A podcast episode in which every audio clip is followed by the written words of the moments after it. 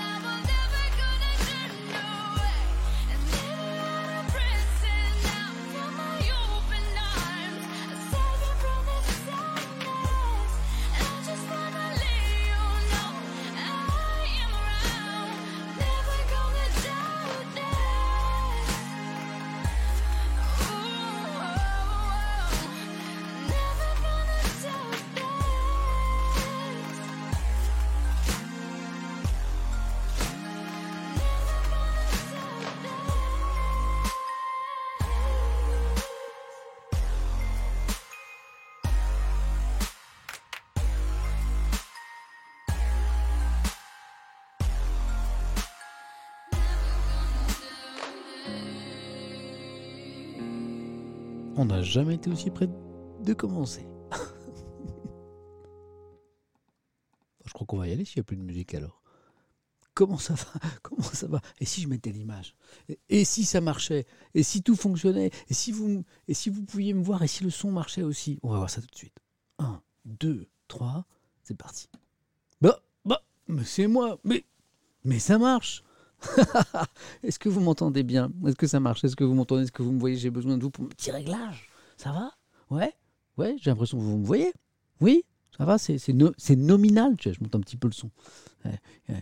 Voilà, bonjour à tous. Je suis heureux de vous avoir. Je, je- je viens de lancer la petite musique d'attente, là, puis je regardais le chat et je voyais déjà tellement de, de trucs cool dedans, de la positivité, des gens qui se saluent, qui se disent bonjour. Euh, Waouh, c'est cool.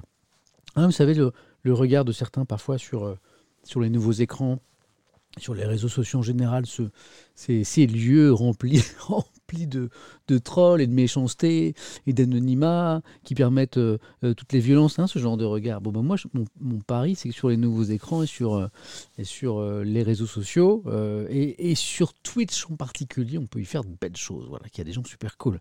Et vous êtes juste la démonstration. Voilà. Bonjour à tous, merci d'être là.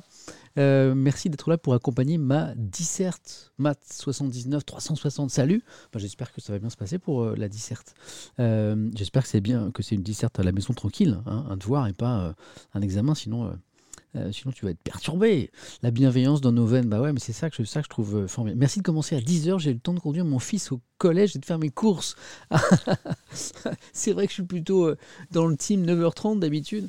Mais, mais ce matin, j'avais une petite, petite interview avec quelqu'un France Télévisions, Jérôme, que j'aime beaucoup, qui, qui s'occupe des relations avec les téléspectateurs, qui a une émission d'ailleurs, euh, où il y a échange avec les téléspectateurs. Et je crois, le contraire d'un troll, c'est quoi me demande Occitanien. C'est un mec ou une fille cool, je, je crois. Euh, et, euh, et qui fait une émission sur les relations avec les téléspectateurs et qui voulait qu'on parle ensemble de. Bah de vous, de Twitch. D'où ce 10h ce matin. Bon, bonjour à tous. Est-ce qu'il y a des petits nouveaux qu'on les accueille euh, avec tous les honneurs qui leur sont dus pour cette première. On va essayer de s'appliquer si c'est la première. Euh. Oui, bah, salut, euh, je prononce comme je peux les pseudos parfois. Bonjour, Fantomastre, j'adore les pseudos. Euh, bonjour à tous, ils vont trop vite, ça y est, ça va trop vite pour les pseudos. Ni- Nino Neptune, Nico Neptune, salut. Bienvenue, Ben, bienvenue à ceux pour qui c'est la première fois. On va essayer de vous faire un truc cool. Alors pour ceux qui sont là pour la première fois, le concept il est tout simple. On lit les journaux ensemble, on en parle ensemble. Ah bah oui, c'est ça. On n'est pas, on n'est pas à la télévision. C'est pas. Oh, mais j'ai pas branché mon. Je viens de me rendre compte que je suis en Wi-Fi et que j'ai pas branché mon RJ45 pour avoir un super débit. Vous savez quoi? Ne bougez pas, les amis.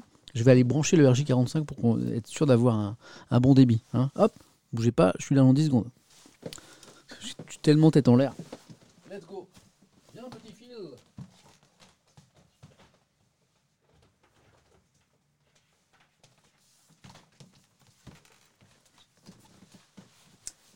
C'est ça, c'est ça qui nous manquait. Le RJ45. Ah là là là, Samuel Etienne. Un jour, tu oublieras ta tête.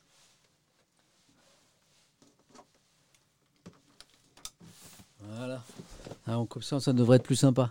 Ah, Dépannage en direct, ouais. Encore si s'il y avait que ça que j'oubliais. Hein. c'est ce que disaient les grands-parents quand j'étais petit. Un jour, tu oublieras ta tête. J'adorais, j'adorais ça. J'ai essayé de m'imaginer oubliant littéralement ma tête, c'est-à-dire laissant ma tête. Bon anniversaire, euh, t'as Eva 65. Euh, J'espère que l'actualité sera bonne. ça, on sait pas ça, l'actualité. Euh, je vous ai interviewé aux enfants de la télé. C'est la première fois que je viens voir sur Twitch. Cool, salut. Bon, qu'est-ce que je disais? Oui, les grands-parents qui disaient ça. Un jour, tu vas oublier ta tête. Je trouvais ça trop cool. Donc, j'étais en train d'expliquer la matinée Étienne.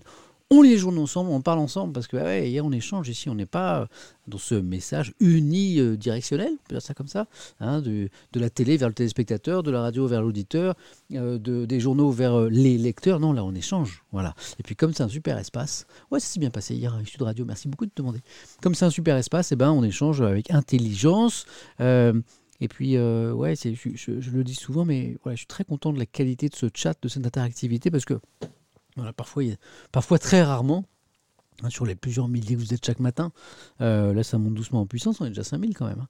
Euh, il y a toujours des, petits malins euh, qui- partent un peu en sucette et et qui ont des mots qui dépassent leur pensée, on va dire, ou alors des mots quand ils n'ont pas de pensée. hein. Et puis alors, on leur demande gentiment d'aller interagir ailleurs, ça se passe très très bien. C'est une toute petite minorité, mais toute petite minorité qui parfois donne une mauvaise image aussi des nouveaux écrans des réseaux sociaux. Donc voilà, je- parfois je fais un petit peu la police, mais bon, ça arrive euh, très peu souvent. Et parfois même euh, un peu de pédagogie. On échange avec la personne, mais t'as vraiment, vraiment pensé ça ou c'était juste pour te faire remarquer? Voilà. Papy Sam qui parle. Bon, bah ça c'est le concept. Tiens, euh, si, pour résumer le concept, d'ailleurs c'est drôle, sur Twitter, il y a, y a un instant, j'ai, pour donner rendez-vous, là, à 10h45, j'ai fait un... J'ai, posté un truc avec une belle photo. Pour ceux qui l'ont pas vu, je vais vous la montrer parce que finalement, ça résume bien le, l'esprit de ce que j'ai, ce que j'essaie de faire. Euh, je sais pas si vous l'avez vu. Hop, euh, normalement, si j'appuie là, vous devriez voir mon compte Twitter. 3, 2, 1. Ouais, ça marche. Voilà, exactement. Regardez cette belle photo que j'ai prise. Là, il y a un quart d'heure. C'était super compliqué. Je me suis allongé sur mon lit. Je me suis fait un petit oreiller de, tous les journaux qu'on va feuilleter ensemble. Regardez, regardez s'il n'a pas l'air. Regardez s'il n'a pas l'air heureux. heureux. Ouais, c'est un, un selfie, oui. J'ai le bras long, j'ai le bras long. Euh, regardez s'il n'a pas l'air heureux, ce présentateur là, avec ses journaux. Je kiffe ça, ça se voit. J'adore lire les journaux. J'adore lire les journaux. Depuis 25 ans, c'est l'exerc- l'exercice que j'ai préféré dans ce métier. Lire les journaux, voilà. Et ben du coup, aujourd'hui, ben, ce plaisir, je le partage avec vous. Donc, je trouvais cette photo assez marrante et résumait bien le plaisir que j'ai et ce que j'essaie de faire avec vous. Bon, donc ça, c'était pour le petit compte Twitter. Euh, Qu'est-ce qu'on fait ce matin? Bon, alors en général, on lit euh, les journaux, oui, jusque-là ça va. En général, on passe en revue les unes de la presse nationale. Hop. Des journaux que vous venez de voir à l'instant, j'en fais pas que des oreillers. hein. C'est surtout pour lire. Regardez, oh là, là, j'en ai des choses à vous lire ce matin. Euh, ça, c'est ce que je ramène euh, le matin dans ma matinale de France Info. Je vous ai tout lu ça dans le détail. Après, on va voir la presse en région. Voilà, on regarde la une de la presse régionale, parce que c'est toujours très intéressant. C'est pas de temps en temps très intéressant, c'est toujours très intéressant. Euh, et puis après, on revient à la presse nationale pour rentrer un petit peu dans les pages, dans le détail des articles qu'on aura vus euh, à l'instant. Voilà. Euh, sympa, il y en a qui se prennent en photo sur. c'est trop mignon. Braque 0213, il y en a qui se prennent en photo sur des lits de billets de banque, et toi, tu te prends en photo avec des journaux. c'est drôle. Merci beaucoup. Euh, serviteur du roi des rois. Samuel aime lire les fausses nouvelles. Voilà. Où il y a une vanne que j'ai ratée. euh, explique-moi, explique-moi si c'est du mauvais esprit ou, ou une vanne. Je pas. Mais parfois, il y, a des- rêves drôles qui m'échappent. Parfois, ça m'a pas échappé. Et, c'est juste que c'était pas, que pas drôle. Mais n'hésite pas à préciser ta pensée, mon ami, avec les fausses nouvelles. Hein, peut-être que c'est dans un, trip complotiste ou je sais pas. Ça m'intéresse, ça m'intéresse euh, pour, pour, pour en parler avec toi. Je suis en train de louper une réunion pour regarder ton live. J'adore ce que vous me racontez. J'adore. Je te suis depuis un cours de thermodynamique. Mais moi qui croyais que c'était passionnant. La thermodynamique, je croyais que c'était tellement passionnant. Qu'est-ce qui se passe? Mais ça a changé la thermodynamique ou quoi? Je sais même pas ce que c'est. J'ai aucune idée. Bon, si on commençait par si on commençait par, certains me disent, on vient de voir la vidéo de, de l'outil hier. Bon, euh, juste une parenthèse là-dessus, c'est très drôle. À la fin de chaque stream, maintenant, j'essaie de faire un raid. Qu'est-ce que c'est un raid pour ceux qui découvrent Twitch? C'est quand tu invites tous les gens qui te regardent, parfois 10 000, 15 000 personnes, à aller voir euh, ben, le stream d'un autre, euh, la chaîne d'un autre, pour découvrir quelque chose de, de nouveau. Parfois, il y a des trucs très sympas comme ça. Hier, effectivement, on me dit, tiens, va voir l'outil. Je fais un raid sur l'outil, et là, je vois un, garçon génial qui, au moment où il se rend compte que je le raid, puisque mon nom s'affiche, me fait une chanson en direct, improvisée, euh, de deux minutes. Un truc totalement improvisé, puisqu'il ne savait pas qu'on lui rendait visite, qui était juste génial. Je l'ai posté sur Twitter, on a bien ri. Je viens de finir mes examens de vétérinaire, je peux enfin regarder ton live. Bah, J'espère que ça s'est bien passé, surtout, euh, tes examens. Bravo. Euh, salut, tu devrais refaire un sondage âge pour savoir quel âge vous avez. Tiens, ouais, il faudra que je fasse ça un jour. Bon. Si on se faisait un petit, plaisir, euh, comment on appelait ça hier euh, la, météo Étienne. Parce que c'est pas tellement une de vos journaux d'ailleurs ce matin, mais on- je suis sûr qu'il y en aura vachement demain. On a, on a de la neige. On a de la neige qui arrive notamment par l'ouest, par la Bretagne. Là, c'est cool, mais euh, dans la journée, il paraît que ça va être vraiment très, très important. On parle de 15 à 30 cm de neige par endroit en Bretagne. Je peux vous dire, pour être breton, que c'est du, euh, c'est du pas souvent vu. Il y en a aussi dans le nord. Il va faire super froid, couvrez-vous. couvrez-vous. Sous la neige à Brest, là. Bah, c'est ça qui m'intéresse. On va faire une petite. Il neige à Pornic. Bah, ça y est, c'est parti en Bretagne.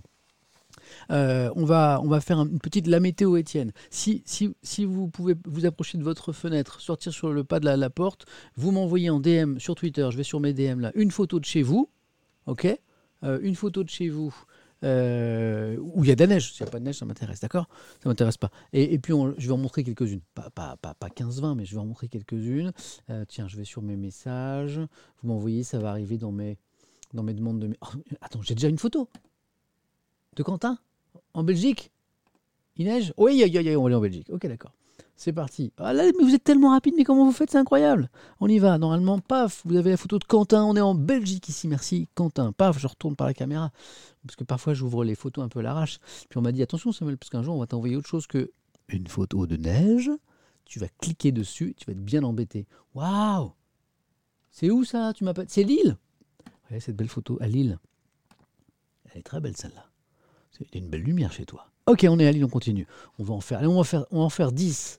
Parce qu'après, je ne je sais plus m'arrêter. Euh, allez, on continue. Euh, mais il y en a tellement. Ok, c'est parti. Ah, vous en avez, il y en a trop. Il y en a trop. Désolé, je vais en passer une toute petite partie. Non, sérieux? Tac. C'est quoi ça? Hop, vous savez quoi? On va faire un tour en Pologne, les amis. Tac. Ça, ça vient de nous être envoyé de Varsovie. J'adore. La magie d'Internet. Ok, Varsovie, neige. Très bien. En même temps, ça n'a pas tellement de surprise là-bas. Belgique, on a déjà vu. Lille, euh, ok. Euh, dans, ok, c'est où ça? Ah, mais, j'ai plein de. C'est fou, j'ai plein d'amis belges. J'ai plein d'amis. Mais c'est fou, vous êtes. Mais vous êtes combien en Belgique ce matin? J'ai plein de photos de, de Belgique. Tac. Ça, c'est beau, ça. Ça, c'est beau, ça. Je crois que tu m'as déjà envo- envoyé une photo hier, mais elles sont belles tes photos. Alors, on est aux Arcs en Savoie. Merci à toi, les Arcs. Ça donne trop envie d'aller au ski, ça. Même si les remontées sont fermées. C'est pas grave. Euh, ah, le Conquet à côté de Brest, ça, ça m'intéresse puisqu'on est là, c'est l'actualité. Bah, il, il neige pas encore. Il neige pas au Conquet. Merci pour la photo. Mais ah oui, c'est tout petit, tout c'est tout petit pour l'instant. On va attendre que ça neige un peu plus là. Alors parfois, parfois on me dit pas où, vous êtes. Il neige à Londres, sérieux? Ça c'est beau ça. Merci Eva. Regardez ça. Tac. C'est pas beau ça? On est à Londres. Petit jardin. Waouh. C'est quoi C'est un jardin de maison C'est un jardin de copropriété? Je sais pas. C'est hyper poétique. Merci. Merci Eva pour la photo. Tac. Bon allez, on va dire qu'on est à 5 photos. Euh, Pays-Bas. Salut Clélie. Clélie nous envoie cette très jolie photo des Pays-Bas. On voyage, on voyage. Allez, on va dire qu'on est à 6. À mon on en a fait plus que ça déjà, mais. Tac. Alors. Euh. Non, non, non, non. Mais c'est fou, fou. Merci hein, de tous vos envois, c'est fou ça. Il y, a, de la neige partout, quoi. Euh, tiens, on va. Hop, on est où là? Ouais. Oh, on va aller en Auvergne. Merci, c'est Justine. Merci, Justine. Waouh oh, Je vais pas faire un classement, mais celle-là, elle est dans le top, hein, dans le top 3. hein. Hyper beau. Merci. Et c'est la- c'est l'actualité, là, c'est en direct, hein, c'est chez les gens. On est, en- on est en Auvergne ici. Ok, on va dire qu'on est à 7. 7 photos, encore 3. Euh, ouais, me dit, on est déjà allé. Ah, c'est beau, c'est beau. Merci Richard pour ta photo. Euh, je- certains, ouais, hop. Ok, je vous essaie de vous en trouver une sympa. Ok. Ah, j'en- allez, J'en passe plus que 3, donc là je, suis, je suis, là je deviens difficile. Là, hein. Ouais. Ouais. Allez, un petit coup à Compiègne, c'est parti. Tac. Compiègne. De Twister. Hop. Oh, avec des petits flocons, vous avez vu C'est la neige en direct là. Allez, encore deux. Encore deux. Tac. Alors j'aurais bien voulu avoir un peu de Bretagne. Hein? Qu'est-ce que tu m'envoies, Maxime?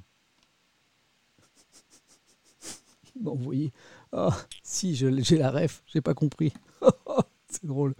Euh, Maxime nous a envoyé ceci sur le coup. Je me suis dit, qu'est-ce que tu fais? Maxime Blanche-Neige. Blanche-Neige. Maxime Trop, j'adore. Allez, encore une dernière. Ok, j'avais pas la rêve tout de suite. Mais quoi? Qui Blanche-Neige? Ok. Allez, une petite dernière. Ah, vous êtes trop sympa. Tac. Alors, ouais, bah dans, le, quat- dans le 91, c'est gris. Merci pour ta photo, mais il n'y a pas de neige. Oh, c'est beau ça. Ah, j'ai envie de finir sur cette photo des Vosges. Elle est belle. Euh, allez, je cherche encore une autre. Ouais. Ah, allez. Allez, la, la- dernière de c'est Sam Ben. Merci à toi. Je crois qu'on est à Valenciennes. Voilà. Voilà. Ta caméra bouge beaucoup? Ah ouais, c'est parce que je ne l'ai pas stabilisée. Merci. N'hésitez pas à me, faire les petits, à me demander les petits réglages hein, sur le son, l'image. Là, hop, elle ne bougera plus la caméra, tu vas voir. Voilà. Euh, et ben là, on est à. On est où J'ai dit? Ah, mais je ne voulais même pas montrer. Excusez-moi. Elle est là. Voilà. Top. Donc, alors là, je redeviens sérieux un instant. Pour vous dire que si vous êtes dans les départements concernés, la neige va arriver massivement là par l'ouest, par la Bretagne, 15-30 cm par endroit, hein, sur, euh, entre aujourd'hui et demain. Donc là, moi je dis prudence dans les déplacements. Euh, Les Bretons ne sont pas super euh, habitués euh, à la neige, Euh, c'est pas les seuls d'ailleurs. hein. Dans l'est de la France, le nord-est, on a l'habitude, on monte les pneus neige dès qu'il y a les flocons et tout. On sait rouler sur la neige, donc je dis attention dans l'ouest parce que mes amis bretons, je sais qu'ils sont pas super habitués. Est-ce que tu peux régler le ratio d'affichage de la capture Oh là, c'est technique, ça va faire ça plus tard. Et puis attention aussi dans les autres régions, hein, on pourra avoir de la neige peut-être en, région parisienne. Je dis prudence, hein, n'allez pas, faire les foufous. Puisqu'on parle de, géographie, avant de démarrer, dites-moi d'où vous êtes. Vous me regardez d'où ce matin? Moi, je suis euh, de, de Paris, Samuel Etienne. De Paris, vous, vous êtes d'où? Dites-moi que je vous salue un petit peu. Dites-moi d'où. d'où- Châtellerault, c'est parti. Salut. Quimper, Rouen, Moselle, Spa, salut. Euh, il fait pas trop chaud? Et humide? À Spa? Spa, Spa?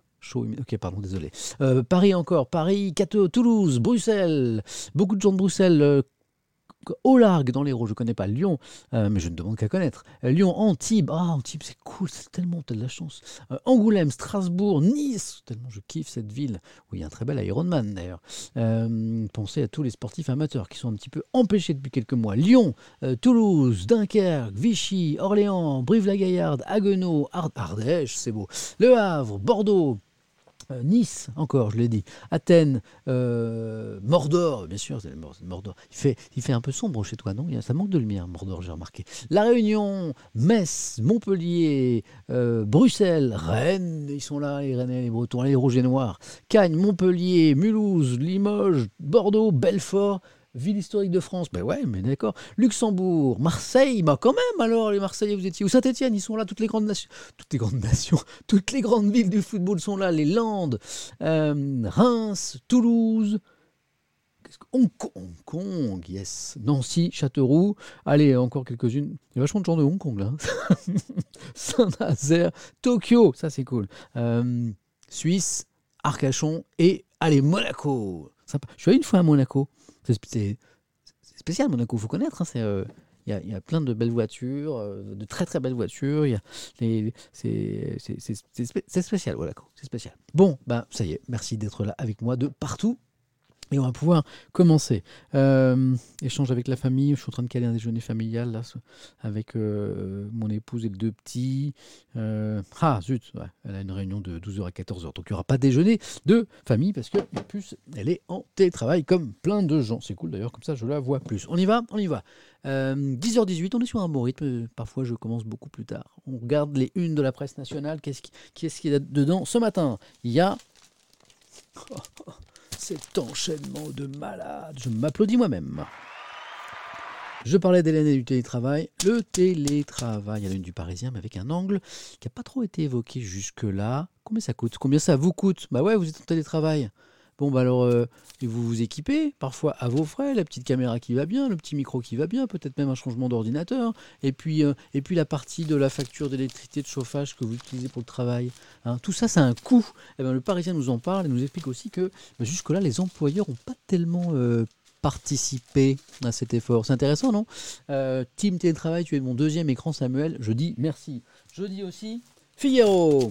Figaro, Covid-19, question sur nos capacités en réanimation. Imaginons un vrai gros pic de cas et d'hospitalisation. Est-ce qu'on est mieux équipé en lit de réanimation que lors du premier confinement? Je spoil, la réponse c'est non. Et le Figaro dit c'est un petit peu un scandale parce qu'il y a eu des promesses. Euh, ça aussi c'est intéressant.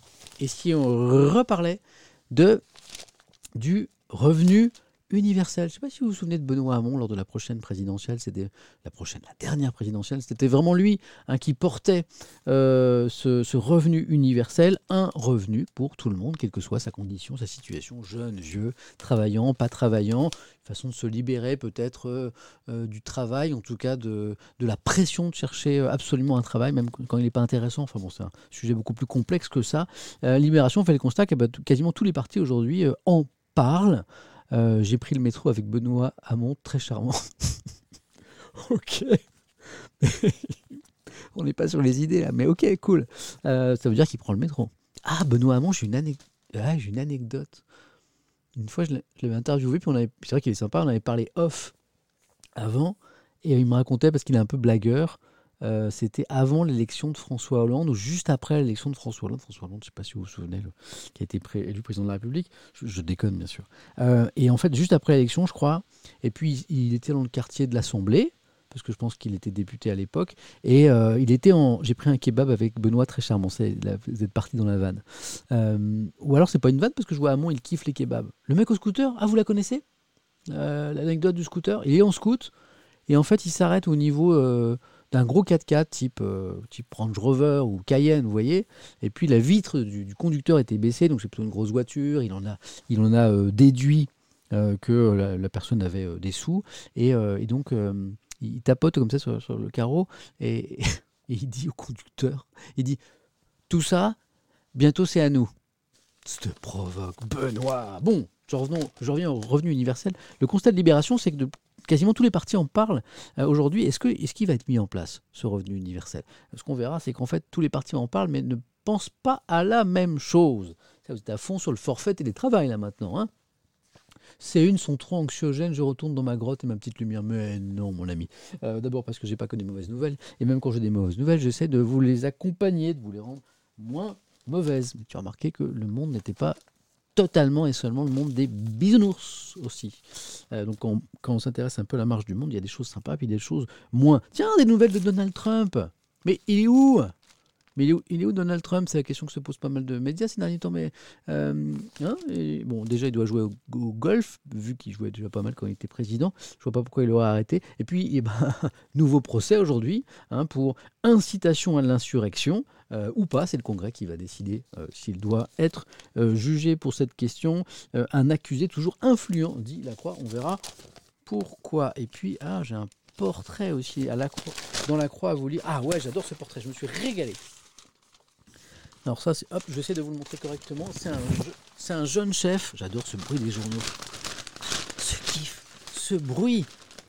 Il s'appelle, ah vous le connaissez, c'est Maury Sacco. C'est un jeune chef français. Cuisine. Ah voilà, il est là. C'est grand la croix. c'est- voilà. Je vais- essayer de vous le faire proprement. Là, c'est lui, Maurice Sacco. Il est trop sympa. Euh, C'est un jeune chef, il vient d'avoir sa première étoile. Et en fait, Top Chef, oui, voilà, on l'a connu à Top Chef. Bah, Et là, il vient d'avoir sa première étoile. Le Mosuke étoilé, je vois que certains euh, connaissent. Resto à côté de chez moi, vous connaissez très bien. Et en fait, il dit des choses passionnantes. Il a l'air tellement cool. D'ailleurs, il arrive à la télévision bientôt, sur France 3. Euh, si vous ne le savez pas, je sais les choses. C'est moi qui surligne les articles. Ouais, du jaune partout sur les trucs qui m'intéressent et que je veux vous lire. Voilà. Ah oui, j'ai- pas, j'ai pas un assistant, une assistante qui le, qui le matin est en train de me lire tous les journaux en me disant alors ça, Samuel, ça va l'intéresser. Ça, ça. Tiens, je vais lui mettre un petit post-it, il lira ça. Non, non, moi je fais, je fais tout moi-même, je suis un peu un artisan. La coalition de la honte. Bon, la personne qui disait que c'était trop anxiogène ce matin, elle va pas aimer ça. La coalition de la honte, c'est en Italie. Alliance peut-être à venir entre la droite, euh, une partie de la gauche et euh, l'extrême droite euh, pour un gouvernement. D'où ce titre, l'UMA. La coalition de la honte. Et puis on reparlera de la réouverture des musées aussi avec l'humanité parce que, quand même, est-ce qu'on ne pourrait pas rouvrir les musées? On va poser la question ce matin. Vous savez quoi On fera un sondage là-dessus. Hein? Tu le fais quand tout ça? Bah, Quand vous dormez. Je lis les journaux quand vous dormez. J'ai un peu une vie bizarre. Euh, French Tech, pop, pop, pop. French Tech. Il y a quelques temps, je ne savais même pas ce que c'était la French Tech. Ça, j'ai à peu près compris. Hein. Les entreprises dans le domaine de la tech. Tech, ce mot, il est hein, tech. On ne dit pas technologie, on dit tech. Euh, les nouveaux champions français, on verra quels sont ces nouveaux champions français. Et puis on parlera de réalité virtuelle. J'ai trouvé, on dirait du bois. Ouais, le tech, le tech, j'adore. Euh, réalité virtuelle. Le constat de Michel Lévy Provençal, l'article, mais vraiment intéressant dans les échos, c'est qu'il y a de tels progrès en réalité virtuelle, est-ce qu'il va venir hein, Que la question c'est est-ce qu'on va pas tous bientôt se réfugier dans la réalité virtuelle Parce que tout simplement on vivra des trucs trop cool, pas chers par rapport à la vie réelle, et que peut-être que les expériences de vie réelle dans un futur pas très lointain, eh ben ce sera le vrai luxe. C'est assez étonnant comme réflexion, je la partagerai avec vous. Euh, hop, hop, on reparle de, du Bitcoin. C'est pas la première fois dans la matinée Étienne, hein, cette euh, monnaie, cette crypto-monnaie à l'odeur de soufre pour certains, et, euh, et puis ben, qui commence à acquérir de plus en plus ses lettres de, lettres de noblesse. Voici que Elon Musk, le patron de, de, Tesla, vient d'investir 1,5 milliard de dollars dans le Bitcoin. Il a pris sa trésorerie, il a pris grosso modo un septième de sa trésorerie, donc vous imaginez la trésorerie, les tr- trésoreries de l'entreprise. Euh, le Bitcoin était à 38 000 dollars hier, je crois qu'il est monté à 45 000. hein. Je crois qu'il est monté à 45 000 après, ça. On va aller voir. Est-ce que j'ai un truc genre cours Bitcoin? On est à combien là? Cours lingot d'or? Non, non, c'est pas ça. Ah non, on est à 38 000 là. 38 000. 38 000. 45 000, c'était le dernier plafond. 38 845. Hein, c'est ça Il est monté. Il est monté. Il est à combien À 47 000 Ah bah j'ai pas le bon chiffre alors. Là, moi j'ai un j'ai un site qui me donne à 38 845. Alors j'ai 43, 47 dans le chat, 48. Ah bah c'est marrant qu'on puisse pas avoir une une un con un ah euro. Ah oui, je suis en euros moi, je suis en euros, je suis en euros. OK, OK, OK, OK. J'étais en euros, ça y est, j'ai compris. Je comprenais pas, je trouvais bizarre de pas avoir un cours précis quand même. Donc ah, donc ça, voilà, c'est un peu est-ce que c'est une validation du Bitcoin? Qui va devenir de plus en plus une monnaie de référence, c'est la question que se posent les marchés, ou alors est-ce que c'est pas un coup, un coup d'Elon Musk, hein, vous savez, qui est plutôt assez à l'aise euh, avec les questions euh, d'argent, et est-ce qu'il va pas le revendre dans pas longtemps son Bitcoin, une fois qu'il en aura fait un petit peu la publicité comme ça, parce qu'avec Elon Musk, euh, on ne sait pas, Euh, le garçon est fantasque quand même. Hein. J'imagine si Elon Musk regarde cette revue de presse, il dit mais c'est qui lui? Qu'est-ce qu'il me fait, lui? Oui, 38 000, c'est euros. Ouais, exactement. Vous avez raison. Euh, et puis, ben, même l'opinion, euh, on parle aussi. hein, Tesla affole un peu plus le cours du Bitcoin. Moi, j'en- ai. J'en ai pas. J'en ai pas parce que, parce que je parce que j'ai rien à acheter avec.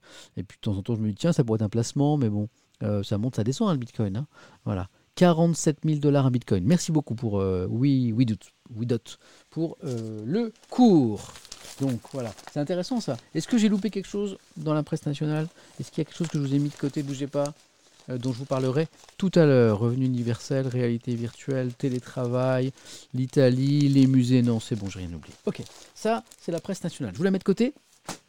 Comme ça, si vous, avez à- si vous devez partir dans 5 minutes, faire autre chose, quoi de plus important, je ne sais pas, euh, eh ben, vous aurez au moins euh, une petite idée de la- l'actualité. On va voir la presse en région.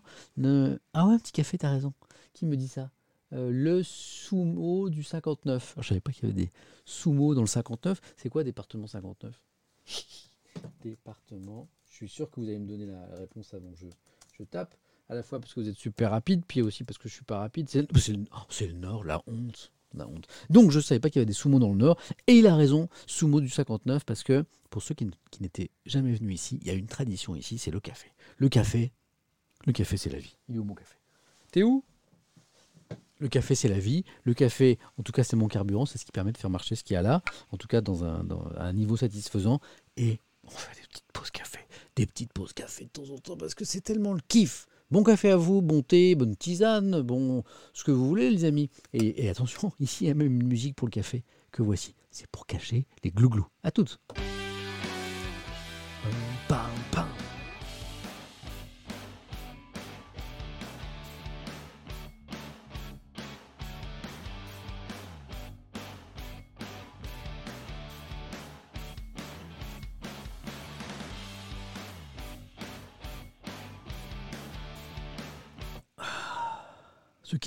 Ah, ça va mieux tout de suite. Hein. Alors là, je suis reparti pour la presse en région. Là, du coup, je me sens vraiment d'attaque. Paf Et ça marche. C'est magique. Qu'est-ce qu'on a à la une de la presse en région? Là, on va, feuilleter les unes. Hein, on va pas rentrer, euh, rentrer dans les journaux, mais on va voir toutes les unes et on va apprendre, euh, en général, pas mal de choses. Euh, tenez, ça, cette une, moi, je l'ai vue ce matin à France Info. Je me suis arrêté dessus, d'abord parce que cette jeune femme avait l'air très souriante, très positive. Elle s'appelle Manon. Elle est à une du Berry républicain. Et qui est Manon? Bah regardez, ça c'est vachement intéressant. Malgré sa surdité, elle est malentendante, elle est sourde. Euh, Manon réalise ses rêves. Elle est kiné, kinésithérapeute. Elle est allée au bout de ses études supérieures euh, brillamment. Elle est la première femme pilote sourde de France et elle vient de passer son permis moto. Voilà. Euh, chaque jour, en particulier depuis le début de la pandémie, j'avais pas lu euh, ce passage de la une. Oh là là, elle est encore plus forte que je pensais. La jeune femme de 30 ans, chapeau Manon, si tu nous regardes, se bat pour l'inclusion des personnes en situation de handicap, pour qui, assure-t-elle, rien n'est impossible. Alors ça, allons-y. hein. Manon, non mais la classe quoi. C'est fou il y a des gens qui n'ont pas de handicap et puis qui font pas grand-chose de leur vie, puis il y a des gens qui les surmontent et qui font des choses magnifiques. Manon, juste, je te kiffe, bravo. Euh, je suis content d'avoir commencé euh, la revue de presse en région par cette une. Et la personne tout à l'heure qui disait voilà c'est anxieux, j'ai de l'actualité, je vais, je retourne dans ma grotte. Bah, t'as raté Manon, Choupito. Regarde, c'est quand même hyper inspirant, non?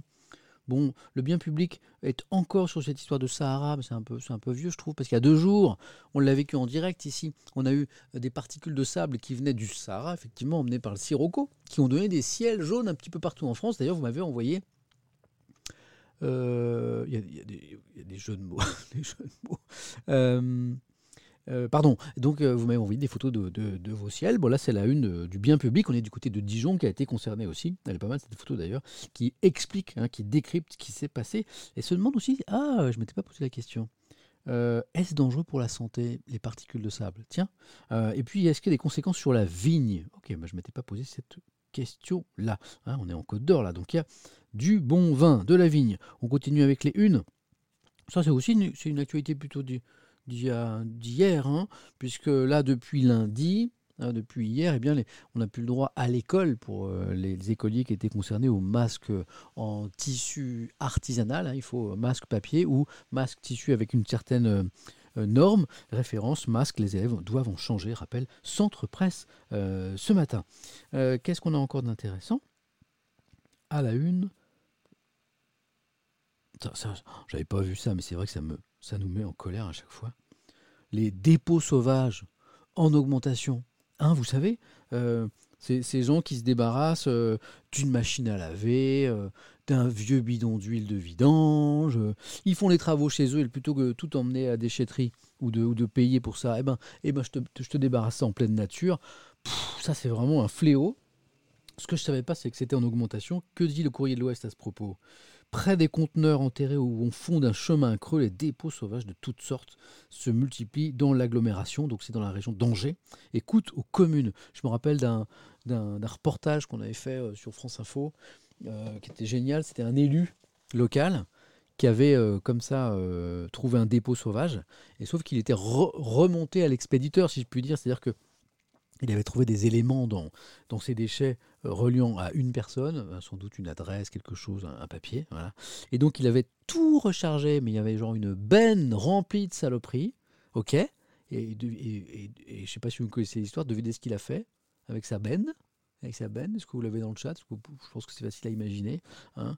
Euh, est-ce que vous connaissez l'histoire? Ouais dans le jardin, vous avez la ref, exactement. Dans le jardin, il a retrouvé l'adresse et puis il est arrivé avec sa grosse benne et deux trois envoyés municipaux. Il a tout remis dans le jardin du mec. Le mec était, je crois qu'il était à sa fenêtre, il bougeait pas quoi. Alors ça, j'ai adoré cette histoire. hein. on, de- on devrait, on devrait euh, créer une, petite brigade. Tiens, tiens, une idée. On, on crée une, une brigade.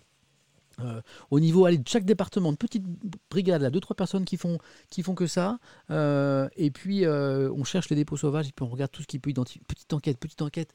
Bim, dans le jardin. hein. je pense que si on faisait ça deux, trois fois comme ça, ça calmerait un petit peu les ardeurs de ces pollueurs qui veulent, qui, veulent se débarrasser de leurs trucs. Euh, pap, qu'est-ce qu'on a à la une?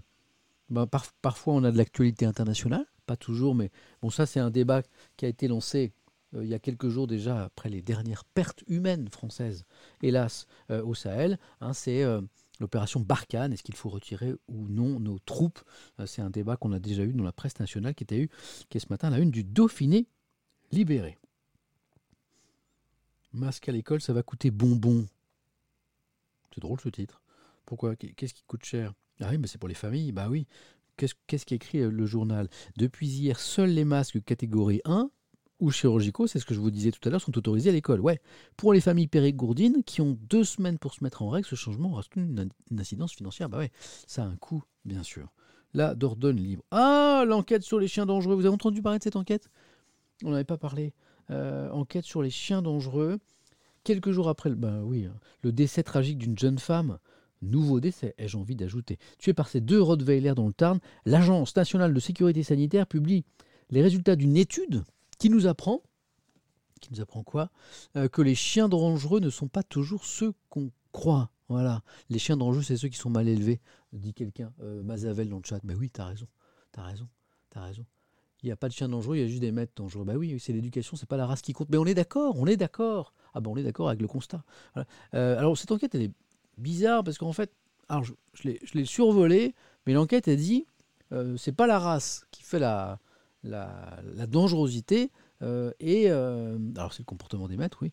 Mais euh, en fait, toutes les, toutes, les, toutes les races peuvent mordre. Et alors, ils disent par exemple ben, un, un teckel, teckel, un chihuahua, que sais-je encore, mord, proportionnellement plus souvent qu'un chien de défense, par exemple, un rot, que- comme évoqué dans, dans cet article. Bon, on est d'accord. Mais euh, je veux dire qu'un chihuahua, il te mord. Bon, tu, tu, tu, tu lui mets. Tu, tu, tu, tu- même pas une baffe, tu, lui mets une pichenette, puis c'est fini, quoi. Fin de l'histoire. Et le, rot, c'est pas la même histoire.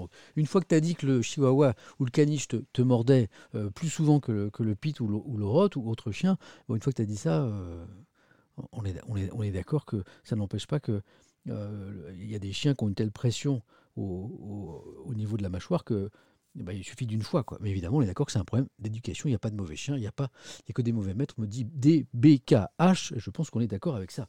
hein. Hein. À se demander si- s'il ne faudrait pas avoir des, un genre de permis de détention d'animaux, quoi, euh, parce que certains en sont juste pas capables. Euh, Qu'est-ce qu'on a encore? Je suis pas un spécialiste, moi j'ai pas de chien à la maison. En appartement, je trouve c'est pas cool pour euh, l'animal. Et puis je sais pas si j'aurai le temps de le sortir comme il faudrait, pauvre chouchou. Euh, Qu'est-ce qu'on a encore d'intéressant? Bah décidément, et du chien à la une, qu'est-ce que c'est que ça? Malade comme un chien de chasse. Bon, à gauche, il me semble que c'est un sanglier, à la une journal de la Haute-Marne. Hein. Je n'ai pas une vue au top, mais euh, je pense que c'est un sanglier, même si je ne m'y connais pas trop en chien. Euh, les chasseurs sont invités à faire preuve de la plus grande prudence. Les sangliers sont atteints d'une maladie, hein, la maladie d'Ogeski, et ces animaux peuvent transmettre le virus aux chiens. La Fédération des chasseurs suit le dossier de très près. Bon, d'accord, ok. Hein? Non, ah, c'est une baleine C'était pas un sanglier, c'était une baleine. Bah oui, je vois pas très très bien, merci. Euh, une, ah, je valide ça. Une, une qui a du chien. Je kiffe. Merci, zèbre noir. Ah bah, plus, c'est un ami des, ou une amie des animaux. Zèbre noir. On continue. Euh, ok. Mais c'est dingue, c'est- c'est FC Animaux ce matin. Alors, je, lis le Maine libre. euh, parce qu'on me parle d'un épisode de neige et de froid glacial, ça, ça m'intéresse, notamment dans la Sarthe. hein. C'est la région du Maine libre. Et là, je vois un refuge pour chats et rats. Qu'est-ce, que- qu'est-ce qui se passe en une de la presse régionale? Il n'y a, que pour les animaux ce matin. Euh, le Mans, dans leur appartement, Virginie Petit-Barral, donc elle est à gauche, présidente de l'association Chakara. Et son compagnon, ah bah, lui, il n'a pas le droit à son nom, j'adore, journaliste. Euh, donc à gauche, vous avez Virginie Petit-Barral, puis à droite, vous avez son compagnon. On ne saura pas qui c'est. C'est comme ça. Les recueils avaient l'objectif de trouver un nouveau refuge. Les chats et les rats. Mais j'avais pas vu le rat. Il est là. J'ai pas compris la vanne du titre. Chakara. Ah oui. Chat. L'ont écrit Chakara. Donc c'est peut-être chakra. Mais moi, je, moi, pour moi, c'est plutôt Shakira. C'est plutôt Shakira. Ah, peut-être chakra. C'est drôle. Mais, mais rat, quoi. Rat. C'est fou. Et les... Ah, mais un chien, je n'avais pas vu. Ah là, j'adore. La, tête- la tête du chien. Mais le, chien, il, est un peu en panique. C'est quoi cette maison? Cette maison de dingue. Regardez, regardez. regardez. le, regard, le regard du chien, j'en peux plus de cette maison. Il y des, il y a des chats, il y a des rats. C'est euh, la sauce, elle s'appelle euh, Chakra, Shakira. Mais la tête du chien, il dit Sauvez-moi Sauvez-moi J'en peux plus En fait, il passe trop un message. Voilà. Et il évidemment, il y a le chat en haut qui te surveille. On les connaît, les chats, hein en train de surveiller le- ce pauvre chien. Y a oh là là, c'est œuf. Bon, c'est drôle parce que vous voyez, je n'avais pas vu cette une, je rentre dedans, on se régale. Parce que la photo est marrante et puis j'avais pas vu le, nom de, l'association là. Chakara, Chakra, Ah, Shakira, c'est comme vous voulez. Oh, si je chantais du Shakira. Non, non, non, pas tout de suite. Vous savez que j'ai. Alors, chaque fois, je me fais engueuler à chaque fois parce que j'adore la chanson, mais je chante comme une casserole. On n'a pas le droit à la musique dans, euh, sur Twitch à cause des droits d'auteur. Et donc, je contourne. Je suis un petit malin. Et donc, de temps en temps, je mets de la musique dans mes oreilles que vous n'entendez pas. Je me mets les paroles et je chante. Et c'est une catastrophe. Hier, qu'est-ce que j'ai Hier, j'ai chanté Julio Iglesias. En amour, il faut toujours un, perdant. On a toujours un perdant. J'ai eu la chance de gagner souvent. Voilà. J'ai massacré aussi euh, Jennifer au soleil il n'y a pas longtemps. Au soleil. Tatin, tatin. Mais je sais que ça vous fait euh, flipper. Puis en plus, je perds à chaque fois des, viewers. Hein, je perds 300-400 personnes à chaque, quand même à chaque fois que je, chante. Donc pas Shakira pour l'instant. Mais je kiffe tellement Shakira. Peut-être plus tard si vous êtes sage. Hein? Feu vert pour les vacanciers. Comment ça Qu'est-ce qui se passe? On part en vacances. C'est la une de Nice ce matin. Ah oui, j'ai vu ça. Ouais, en fait, c'est une petite bataille judiciaire. Annulation de l'arrêté de Nice interdisant les locations saisonnières. On va faire une petite recherche là-dessus, c'est intéressant. Les touristes peu nombreux malgré tout. Si j'ai bien compris, Christian Estrosi, le maire de Nice, a pris un arrêté interdisant les locations saisonnières euh, dans le centre de la ville, notamment les Airbnb, ce genre de trucs. Pourquoi? Bah, Je pense pour des raisons san- sanitaires. Et je crois que l'arrêté a été cassé, annulé par la justice. Par quelle justice administrative? Peut-être? Je vais voir. Allons chercher cette histoire que j'ai pas creusée. euh, que j'ai pas creusée. Hop, on retourne sur Google. On va, on va chercher un petit article sympa. Bougez pas, hein, parce que c'est intéressant cette histoire. Mais je pense que c'est pour des raisons sanitaires que M. Estrosi a pris cette. Alors, euh, Nice, hmm, location. Ça va le faire, ça va faire le truc. Voilà. Ah, je l'ai tout affiché direct, moi. D'accord, je suis même pas passé par le tac. Alors, alors, on va pas louer un truc, hein. On va plutôt chercher un petit article qui nous. Ah, repense, très bien ça. C'était il y a trois jours, donc c'était au moment de la, de la décision. Lisons cet article d'Europe 1.fr. Tac, c'est parti. Vous l'avez? Ouais. Euh, à Nice, un arrêté municipal, donc c'est bien la, mairie, interdisant les locations saisonnières entre en vigueur ce samedi, donc c'était il y a quelques jours pour une durée de 15 jours. Euh, ah, ce sont les professionnels du tourisme qui jugent discriminatoire et donc, et je ne me suis pas trompé, référé examiné par le tribunal administratif d'ici à lundi, bah, c'est tombé, la justice administrative a annulé cet arrêté. Alors pourquoi Christian Estrosi a pris cette décision? C'est ça, c'est pour des raisons sanitaires. Voilà, c'est ça. Pour éviter que les touristes viennent à Nice. D'accord. Ok. Euh, D'accord. Bon, bah, l'arrêté a été cassé. Mais hop, regardez, comme nous le dit cette une de Nice Matin qui va se rafficher par la magie d'Internet tout de suite, eh bien, les touristes sont peu nombreux malgré tout. Donc, petite bataille judiciaire à Nice sur cette question. C'est drôle. Ils ne sont pas parlés les deux journaux, mais tout à l'heure on avait une une sur euh, les déchetteries sauvages. Bah, du côté de, Lille, hein, c'est la une de Noir Éclair, on a une nouvelle déchetterie qui va arriver dans trois ans. Ok, qu'est-ce qu'on a en une de la presse en région? Ok, Ouest France. Hein, euh, tout seigneur, tout honneur. hein, France, c'est le plus gros tirage de la presse euh, en France. Euh, 600 000 exemplaires, 700 000 exemplaires. À une époque, c'était euh, près d'un million. Face aux nouveaux variants, des mesures plus strictes, notamment à l'école. On a parlé de la question des masques tout à l'heure. Oh oui, bah oui. Euh, oui, j'ai vu ça ce matin. C'est le petit bleu, le d'Agen, hein, qui est un journal de la ville d'Agen, pour ceux qui suivent.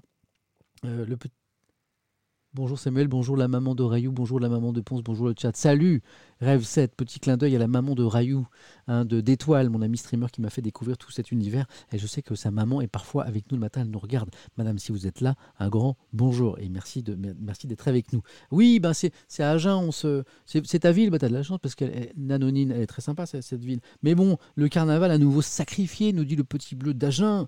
Pourquoi? Bah Pour les raisons sanitaires, c'est la deuxième année consécutive. L'association qui organise le carnaval d'Agen, nous explique le petit bleu d'Agen, a dû renoncer euh, à cet événement phare du printemps. Encore de la joie qui s'envole. Bah ouais, mais comment donner tort au petit bleu? Mais oui, c'est- toutes ces fêtes. La, hein, la vie, c'est pas que le boulot. euh, Et et le dodo, hein, il faut s'aérer la tête, il faut, il, faut, il, faut, il faut la fête, il faut l'amour, il faut la vie, et on est empêché de tout ça, il faut la culture aussi. Et hop, ça nous revient à la question de l'ouverture, la réouverture des musées, on en parlera tout à l'heure. Voici pour la une du petit bleu d'Agen. Tiens, j'avais pas vu cette une de la presse de la Manche, on en a parlé ce matin sur France Info également. Comment préserver nos jeunes du porno? Euh, Alors aujourd'hui, je sais pourquoi ils parlent de ça, parce qu'aujourd'hui c'est la journée euh, mondiale, quelque chose, mondiale, euh, on est le 9 février. Voilà. C'est la journée. Alors, journée mondiale des légumineuses, le 10. Donc, c'est pas ça. Demain, c'est la journée mondiale des légumineuses, les amis. hein, si vous aimez les légumineuses. Non, c'est la journée mondiale pour un Internet plus sûr. Vous êtes parti en sucette dans le chat, là. Ça y est, ça y est. On parle de porno. Et vous avez quel âge? Mais vous avez quel âge? C'est la journée mondiale pour un Internet plus sûr. On est sur un endroit sérieux ici. Hein c'est quoi le porno? Voilà, Arnaud L7, c'est une bonne question ça. Donc, on essaye de rendre l'Internet plus sûr pour les enfants, pour les innocents. Il y a des enquêtes qui nous montrent que, eh bien, de plus en plus jeunes, ils sont confrontés à des images porno sur Internet, parfois euh, sans le vouloir. Ils cherchent pas les choupidous parfois, ils tombent dessus un peu par hasard. Donc, euh, interrogation, comment on peut les préserver Euh, Alors, est-ce qu'il y a une réflexion? Le gouvernement lance aujourd'hui, nous explique la presse de la Manche, une plateforme sur Internet pour conseiller les parents. Ça me semble bien ça, parce que le, job il est à faire par les parents, alors que les jeunes ados, moi je dis enfants aussi, hein, sont toujours plus exposés à la pornographie sur le web. Le FC hasard, j'adore. Je vois pas que c'est le, je vois, pas que c'est le, ce que c'est per- perso, me, disent certains dans le chat. C'est très, très bien. Allez, on continue. Euh, c'est fou, il y a des sujets, ça vous rend foufou hein, quand même, hein, dans le chat là. Euh, ok. Ah bah voilà. Paris Normandie, c'est les musées, ça. Ah, oui, oui, oui, oui, oui. Ça, on va faire un sondage tout à l'heure. hein. Hâte de rouvrir, hâte de rouvrir. Euh, c'est la une de Paris Normandie. Ce sont les musées, bien sûr, en attente du feu vert du gouvernement. Je crois que j'ai un article ce matin là-dessus. Où est-ce qu'il est, On peut peut-être le. Je vais vous mettre de côté, on peut peut-être le lire maintenant.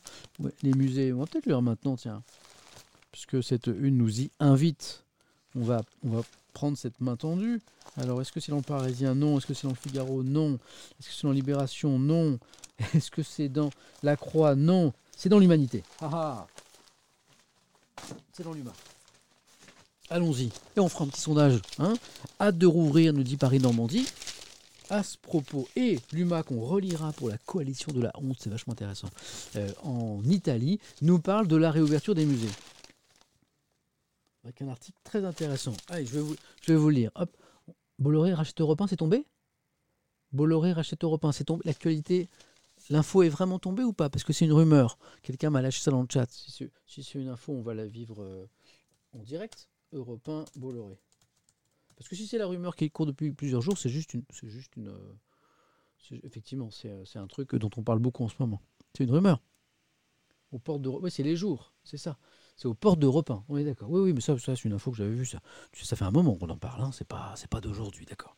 Mais si, quand vous voyez une actu comme ça, n'hésitez pas à m'en parler. Bon, allez, parlons des musées plutôt, parce que ça, euh, ça c'est tombé, ou plutôt c'est pas tombé, c'est-à-dire que on les ouvre pas les musées. Et, ben ça, ça, ça critique de plus en plus. Et moi, je voudrais savoir ce que vous en pensez. Lisons cet article de l'UMA.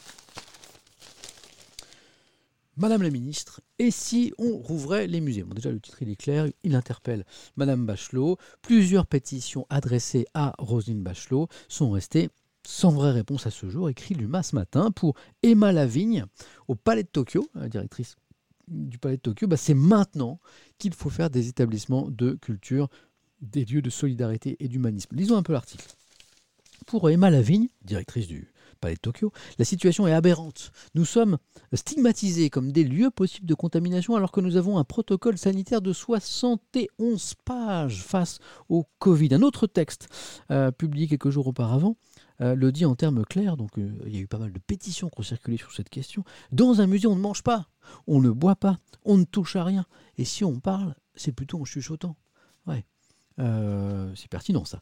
Euh, Pascal Converse, un artiste, que dit-il? Il est temps de rouvrir les lieux qui nous apprennent à vivre et à mourir. Truffes, supermarchés, vin, fripes, bijoux, pourquoi pas, mais musées, urgent. Eh oui, c'est vrai. On a rouvert les, commerces, les commerces de vêtements, les, de fripes, de bijoux, nous dit euh, cet artiste. On a rouvert les hypermarchés, on a rouvert les, les chocolateries, mais on n'a pas ouvert les musées. Donc euh, la, vie, la vie, la vie de la pensée, la vie, la vie de l'esprit, la vie de la connaissance, c'est moins important que, que les nourritures terrestres. Ah, ça c'est un bon débat. Réouverture des musées en Italie depuis le 18 janvier. Bah oui, en Italie, on a rouvert les musées, a sans doute ravivé un sentiment d'injustice. Voilà, Euh, je vais vous demander votre sentiment. Je crois que si, si vraiment il y avait une actualité sur laquelle je devais vous consulter ce matin, c'est ça. Je remets l'UMA de côté puisqu'on en reparlera pour l'Italie ce matin. Petit sondage ce matin. Je classe, mes journaux. Comme ça, je fais un peu de gainage aussi, parce que comme j'ai arrêté le sport, parce que Twitch me prend trop de temps, hop, comme ça, je fais un peu de gainage à gauche, à droite, à gauche. Alors, c'est pas avec ça que je vais muscler euh, les abdos, c'est sûr. Allez, sondage, c'est parti. Ah, ta ta ta ta ta ta ta. Gérer le sondage. Nouveau sondage. Tac. Alors, on va faire simple, hein. Pas compliqué la question. Faut-il rouvrir les musées Évidemment, avec toutes les mesures sanitaires qu'on peut imaginer. Je ne vais pas vous mettre dans la question. hein. Distanciation, les masques, et vas-y que je te mets du gel, etc. Un certain nombre de personnes par pièce. bah, je pense que tout ça est prévu. Faut-il rouvrir les musées? Oui. Première possibilité. Non. Au nom de la lutte contre le Covid-19. Et ne se prononce pas. Je pense pas qu'on va euh, créer une autre possibilité. hein. Oui, non, je ne se prononce pas. Je crois que c'est assez, euh, assez large pour. euh, Ok Autre. Oui, autre, ben, ça ne se prononce pas. Voilà. Et le cinéma. Ah oui, oui, le cinéma. Bon, là, on est sur les musées. Le cinéma, euh, ça pose une autre question. Ok. Pourquoi que les musées? Oui, bah, parce que là, on est sur les musées. Voilà. Puis on, on va pas faire. hein, parce qu'après, on va faire, oui, le théâtre, le... mais à faire trop large.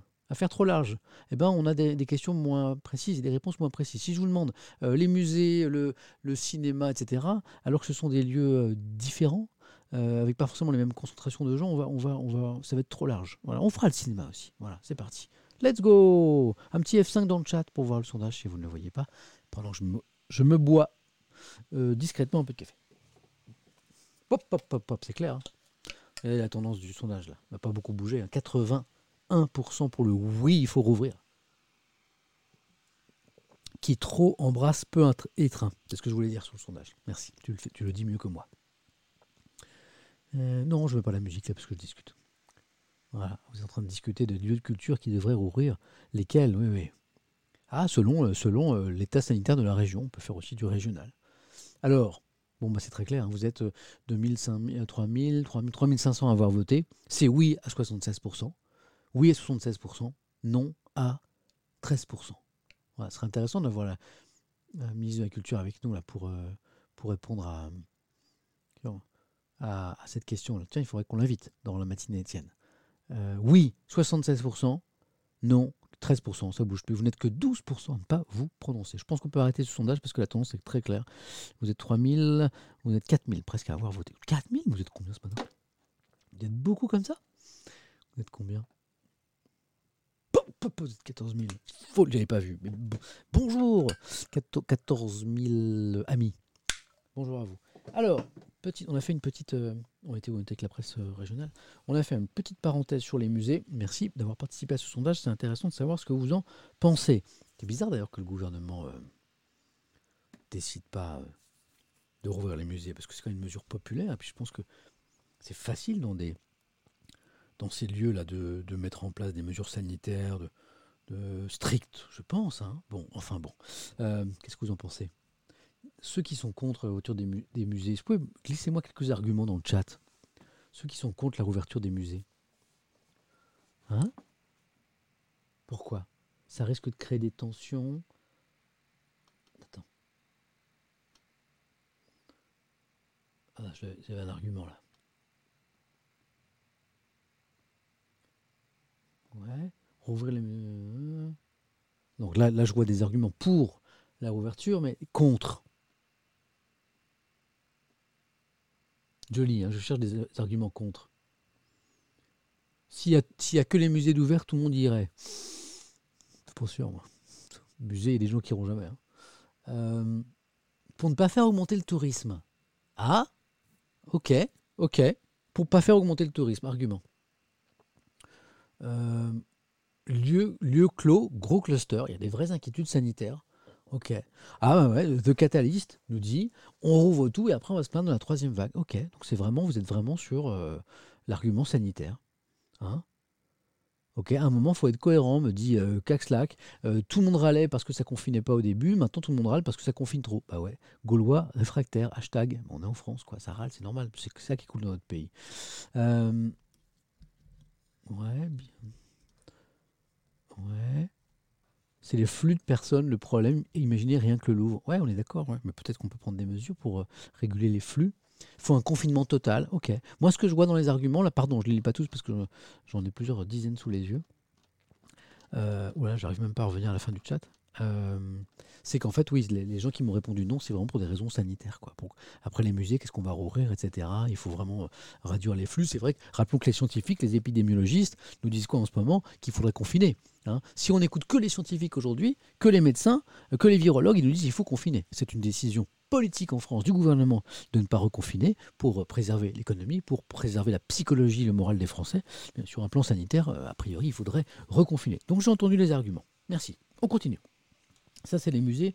Je suis content d'avoir échangé avec vous à ce propos. Euh, vous savez, c'est ça, c'est ça le plus par rapport au journal. Quand je raconte un truc dans le journal le matin, c'est complètement, euh, c'est dans un sens quoi. Donc euh, on expose une idée, un angle, une analyse, mais mais mais c'est un échange il n'y a pas d'échange. Et là, vous voyez, bah, j'ai eu des, des éléments de réflexion des deux camps euh, que j'avais pas forcément en tête. Donc merci à vous pour cet échange. Hâte de rouvrir, c'est Paris Normandie. La République du Centre nous parle encore du masque maison exclu de l'école. Quelqu'un dans le chat disait tout à l'heure, ça y est, on, nous en a fait acheter ou produire plein et maintenant ils ne servent plus à rien. Euh, la 5G, eh ben elle arrive. hein. Vous vous rappelez, à un moment, il y a eu une levée de bouclier des écologistes en France. On n'en veut pas de la 5G, bon, pour des raisons euh, de santé. hein. Et on n'a parlé que de ça pendant, une semaine. Et puis finalement, ben, la mobilisation, on ne l'a pas vue. Puis les antennes 5G sont en train de s'installer ici à Bordeaux. Et personne ne dit trop rien hein, au final. Le télégramme, la neige arrive. La neige, la neige. La Bretagne se prépare à la neige. Les, les mau- les mauvais coucheurs, les râleurs diront Ouais, la météo à la une des journaux, euh, dans les journaux, et le journal de TF1, et le journal de France 2, qui a, fait- qui a fait 10 minutes sur la neige. Il n'y a, pas- autre chose dans le monde. Ça, fait, depuis que je suis journaliste, j'en- j'entends ça. Euh, oui, j'entends un truc, il y a des trucs plus graves que la neige, la fin dans le monde, euh, tout ça. Mais, mais la neige, surtout dans les régions qui ne la connaissent pas, mais pardon pour l'expression, mais c'est le bordel C'est le bordel, mon ami Les gens ne savent pas rouler sur la neige, euh, donc c'est accident, c'est accident. euh, même les piétons sur les trottoirs, on n'est pas habitué. C'est euh, c'est compliqué pour aller au boulot. Conséquences économiques, c'est compliqué pour aller à l'école. C'est ton quotidien. Oui, c'est un marronnier. Bah oui, mais c'est euh, la, neige en Bretagne, mon choupitou, c'est pas un marronnier. Un marronnier, c'est une actualité qui revient tous les ans. Je peux te dire que la neige en Bretagne, c'est pas un marronnier. Euh, moi, en tant qu'enfant en Bretagne, je peux dire que quand il y avait de la neige, on était fous parce que ça arrivait pas souvent. Donc c'est pas un marronnier. Et puis ça impacte totalement la vie des gens. Voilà. Et puis, euh, et puis, il y a un truc tout bête. Quand, quand tu parles d'un phénomène météo extrême comme ça dans les journaux, à la télé par exemple, quand tu vois l'audience, c'est énorme. Les gens, ils kiffent ça, quoi. Ça les intéresse, c'est leur quotidien. Ils regardent. Donc, à un moment, s'ils regardent, c'est parce que voilà, c'est parce que c'est impactant pour eux. Donc les, les procès sur oh là là, les journalistes, les marronniers, bah, c'est pas tellement un truc de journaliste, que toi, ça t'intéresse pas la neige, mais en fait, ça, bouleverse la vie des gens. Voilà, c'est tout. Petit, coup de gueule du matin. là. Donc la Bretagne qui se prépare à la neige. Voilà, puis demain, je vous en montrerai, moi. Parce que je- vous verrez, ce sera une de plein de journaux. Euh, bah, la nuit sans fin des discothèques, on parlait des musées, mais les discothèques aussi. hein. Nuit sans fin, et il est juste ce titre de l'Union dans la région de Reims. Je crois que le visage de ces deux, euh, tenanciers là, de discothèques euh, bah, en dit long, quoi, parce que c'est vraiment. euh, quelle perspective hein, pour Déjà que les discothèques en France se portent pas très très bien, puisque on n'y va plus en discothèque, les jeunes n'y vont plus en discothèque. Euh, C'était de mon temps, ça. Et ça, c'est terminé. Hop, c'est pour les râleurs.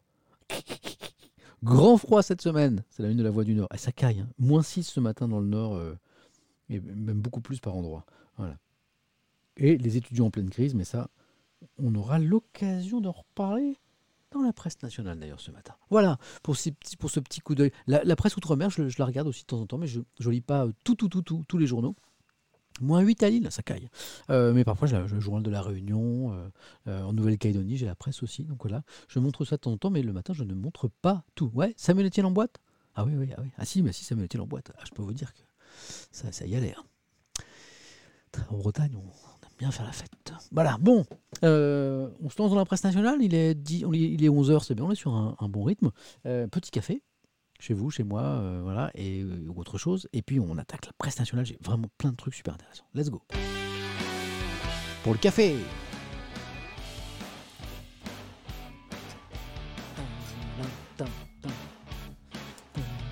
Ah, j'ai pas fait mon micro.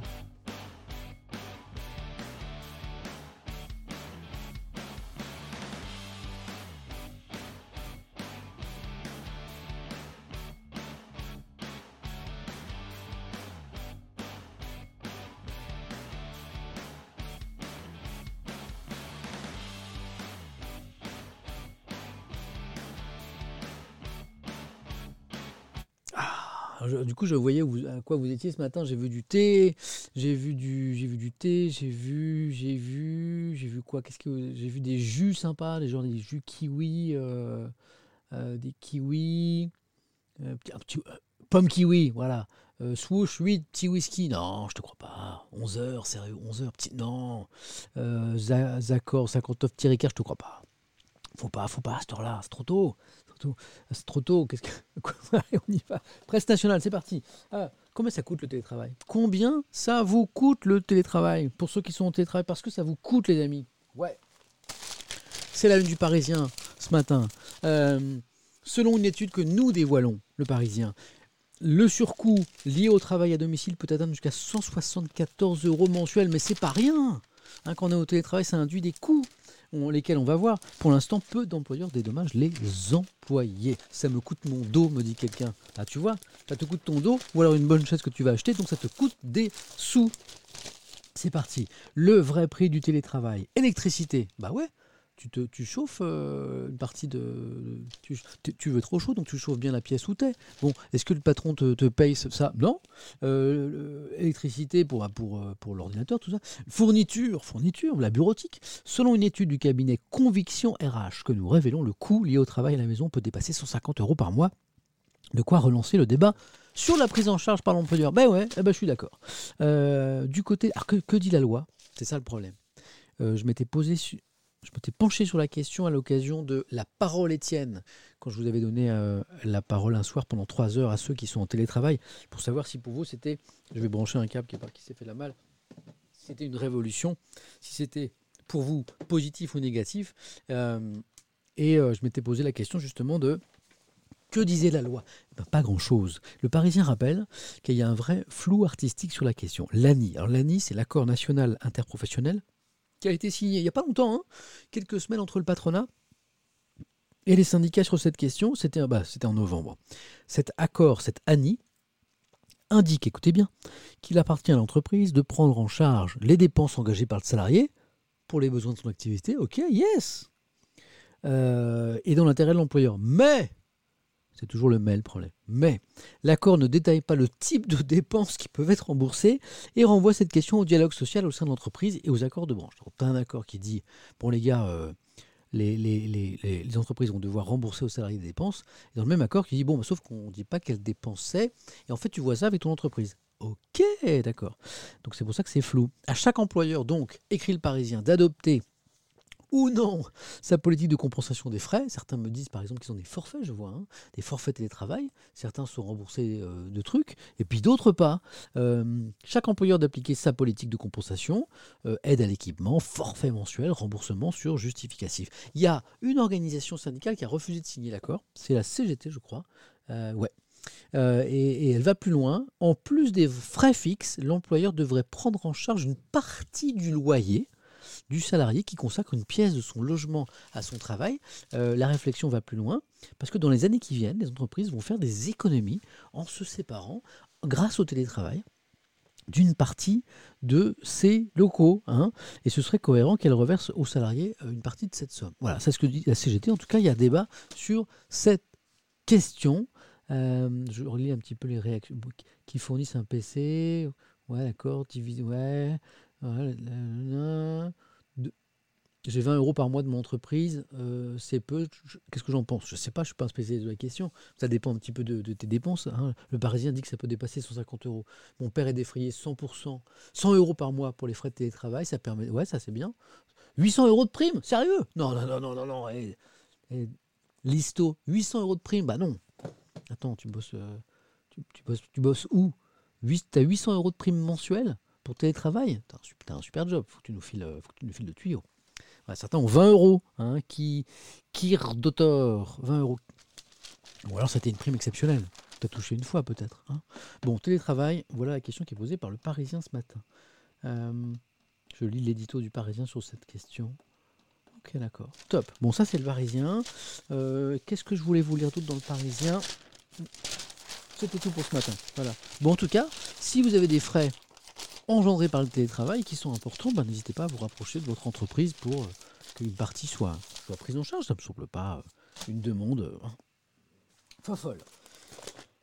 Une promesse pas tenue. El Figaro qui est en colère contre le gouvernement hein, sur les capacités en réanimation dans la crise du, du Covid-19. Un an après le début de la pandémie, écrit le Figaro ce matin, les hôpitaux sont toujours à la merci euh, d'une hausse brutale de cas graves, faute d'investissements massifs dans les infrastructures les personnels soignants. Il y a un édito qui est assez bien troussé de Yves ce matin dans le Figaro, de la promesse à la réalité. Je vous lis un petit extrait de cet édito. Était-ce une promesse intenable ou une erreur de communication? Le 25 juin dernier, peu après le premier confinement, Olivier Véran, ministre de la Santé pour ceux qui suivent, euh, annonçait que 12 000 lits de réanimation seraient mobilisables. 12 000 lits euh, en cas de nouvelle vague épidémique. Soit 7 000 de plus qu'on compte la France. hein. On en aurait donc, euh, si je calcule bien, 5 000. Sept mois ont passé, le coronavirus court toujours, mais la déclaration du ministre de la Santé est restée morte. On n'a pas les 7000 lits en réa supplémentaires. Alors sur les lits de réanimation, euh, concède Yves Tréhard, la réalité elle est, pas, elle, est complexe, elle est complexe. Parce que créer de nouveaux lits de réanimation, bah, c'est pas juste aligner les lits. Il faut bien sûr le personnel qui va avec et il faut souvent former ce personnel. Donc Yves Tréhard dit pas, euh, dit, pas que c'est facile à faire. Yves Tréhard dit il y a eu promesse. Et le politique ferait bien. Il y a ma table de son qui envoie des, musiques toute seule. Et le politique ferait bien de faire attention à ce qu'il dit, parce qu'une promesse non tenue, eh ben, c'est une décrédibilisation de la parole politique. Là, je suis d'accord. Je suis d'accord. C'est vrai que c'est voilà, c'est pas tant, c'est pas tant de ne pas avoir tenu cette promesse. Si c'est si compliqué, mais à un moment, quand on est en responsabilité, bah, il faut faire attention à ce qu'on dit. Au moment où tu prononces cette phrase, je vais t'envoyer Choupitou euh, 7000 lits dans les prochains mois en réa, bah, le minimum à ce niveau de responsabilité, je crois, c'est de, vérifier que c'est possible quoi, de se poser euh, la question. Donc voilà, imprudence du ministre de la Santé, euh, critiquée dans le Figaro de ce matin. Voilà, je trouvais ça assez, assez pertinent. Après Figaro, Libération, j'ai toute la presse, hein, toutes les grilles de lecture. Euh, le Figaro, une grille plutôt euh, conservatrice, enfin conservatrice, c'est très bien. Libération plutôt de gauche. C'est assumé, hein, c'est affiché, hein, c'est pas, euh, ils avancent pas masqués. hein. Dans Libération, vous avez des éditos, des analyses de l'actualité qui sont clairement analyses de gauche. Figaro, beaucoup plus conservatrice sur les questions de la famille, sur les questions de la euh, société, sur euh, la question de la sécurité. Voilà, et c'est des journaux qui n'avancent pas masqués, ils ne le cachent pas. Voilà. Euh, et c'est intéressant d'ailleurs, parce que c'est pour ça que souvent je vous incite à, à lire différents journaux. hein. Si vous avez des idées d'un certain type qui correspondent à un journal, si vous lisez tous les jours le même journal, qu'est-ce, que, qu'est-ce, que, qu'est-ce qui va se passer? Vous allez être conforté dans vos idées. hein. si vous lisez toujours le même type d'analyse, vous dites bah oui, j'ai raison, mon journal le dit. hein. Euh, alors que si vous changez de temps en temps euh, de crèmerie, si vous de temps en temps vous allez euh, frotter votre intelligence à, d'autres façons de penser. Imaginons que vous êtes un, un fidèle habitué du Figaro, bah, achetez euh, Libé, achetez l'UMA de temps en temps. Et si vous lisez que l'UMA tous les jours, allez acheter le Figaro de temps en temps. Alors vous serez un petit peu bousculé dans vos certitudes, mais je pense qu'il faut être voilà, trop de confort, il faut confronter. Je suis d'accord, Storms. Et il faut, il faut de temps en temps sortir de son petit confort. Euh, vous savez, je crois que c'est sur Facebook, il y a des algorithmes, ai-je lu, mais vous allez me confirmer ça, vous connaissez ça mieux que moi, qui font que quand, euh, Facebook comprend un moment que vous intéressez à un, certain, certain type de sujet et à certains, euh, certaines analyses, bah, finalement, Facebook vous resserre tout le temps les trucs qui arrivent en priorité. hein. C'est les bulles de filtre, c'est ce qu'on appelle les bulles de filtre, c'est ça? Filter bubble, ok d'accord. Bah, moi je connaissais les, les bubble tea, j'adore ça. Bubble tea, avec les petites boules, excusez-moi, pa- pardon. Je connaissais pas ça. Eh ben ok, les bulles de filtre. Et donc vous recevez bah, que, des, notifications, que des articles bah, qui vont dans votre sens. Par exemple, je sais pas moi, euh, quelqu'un qui, est- un peu, qui, un peu gilet jaune par exemple, il va lire beaucoup d'articles euh, sur, euh, sur les gilets jaunes qui vont peut-être dans le sens de ce qu'il pense, et puis à un moment il va recevoir que, que des choses qui vont dans son sens. Et là c'est une catastrophe. Et là c'est une catastrophe, parce que du coup, ben, eh ben, tu finis par, euh, comment dire, euh, par, euh, penser que tout le monde pense comme toi, ou, euh, en tout cas que tu n'as pas à te remettre en question. C'est super dangereux intellectuellement. Donc voilà. Donc n'hésitez pas euh, à, multiplier vos sources d'informations, à en changer de temps en temps, et puis d'échanger avec des gens qui ne sont pas d'accord avec vous. C'est un peu ce qu'on fait là le matin. Euh, allez, libération donc. Pardon pour cette petite. euh, J'ai appris un truc là. Bu- donc bubble, comment on dit Comment vous m'avez dit? Vachement intéressant. J'ai encore appris un truc grâce à vous. Je remonte le chat. Je vais frimer à la rédaction. Je dis, alors, mais oui euh, Non, Bubble Tea, c'est moi. Donc là, la bulle de filtre. Ah, je vais trop me la raconter, quoi. Ah, ça, c'est une bulle de filtre. Quoi Qu'est-ce que c'est? Tu connais pas la bulle de filtre? Pas tout le monde. mais Tout le monde connaît la bulle de filtre. Explique celui qui l'a pris hier, grâce à vous. Revenu universel, et si on en reparlait, délibération, bah, je suis d'accord, on va en reparler. Le revenu universel, on va rappeler le concept, un revenu ben, versé à chacun, universel, quel que soit l'âge, en général à partir de 18 ans quand même, on va pas filer ça aux gamins, ils vont se bourrer de, de bons becs, euh, quelles que soient les conditions d'âge, euh, de revenus, etc. Un revenu universel. Et ben, Libération fait le constat que ben, tout le monde en parle aujourd'hui, même à droite. On dit même à droite parce que c'est notamment Benoît Hamon hein, qui portait cette idée lors de la dernière présidentielle. Benoît Hamon, il est là. Ah, si on en reparlait Alors c'est intéressant.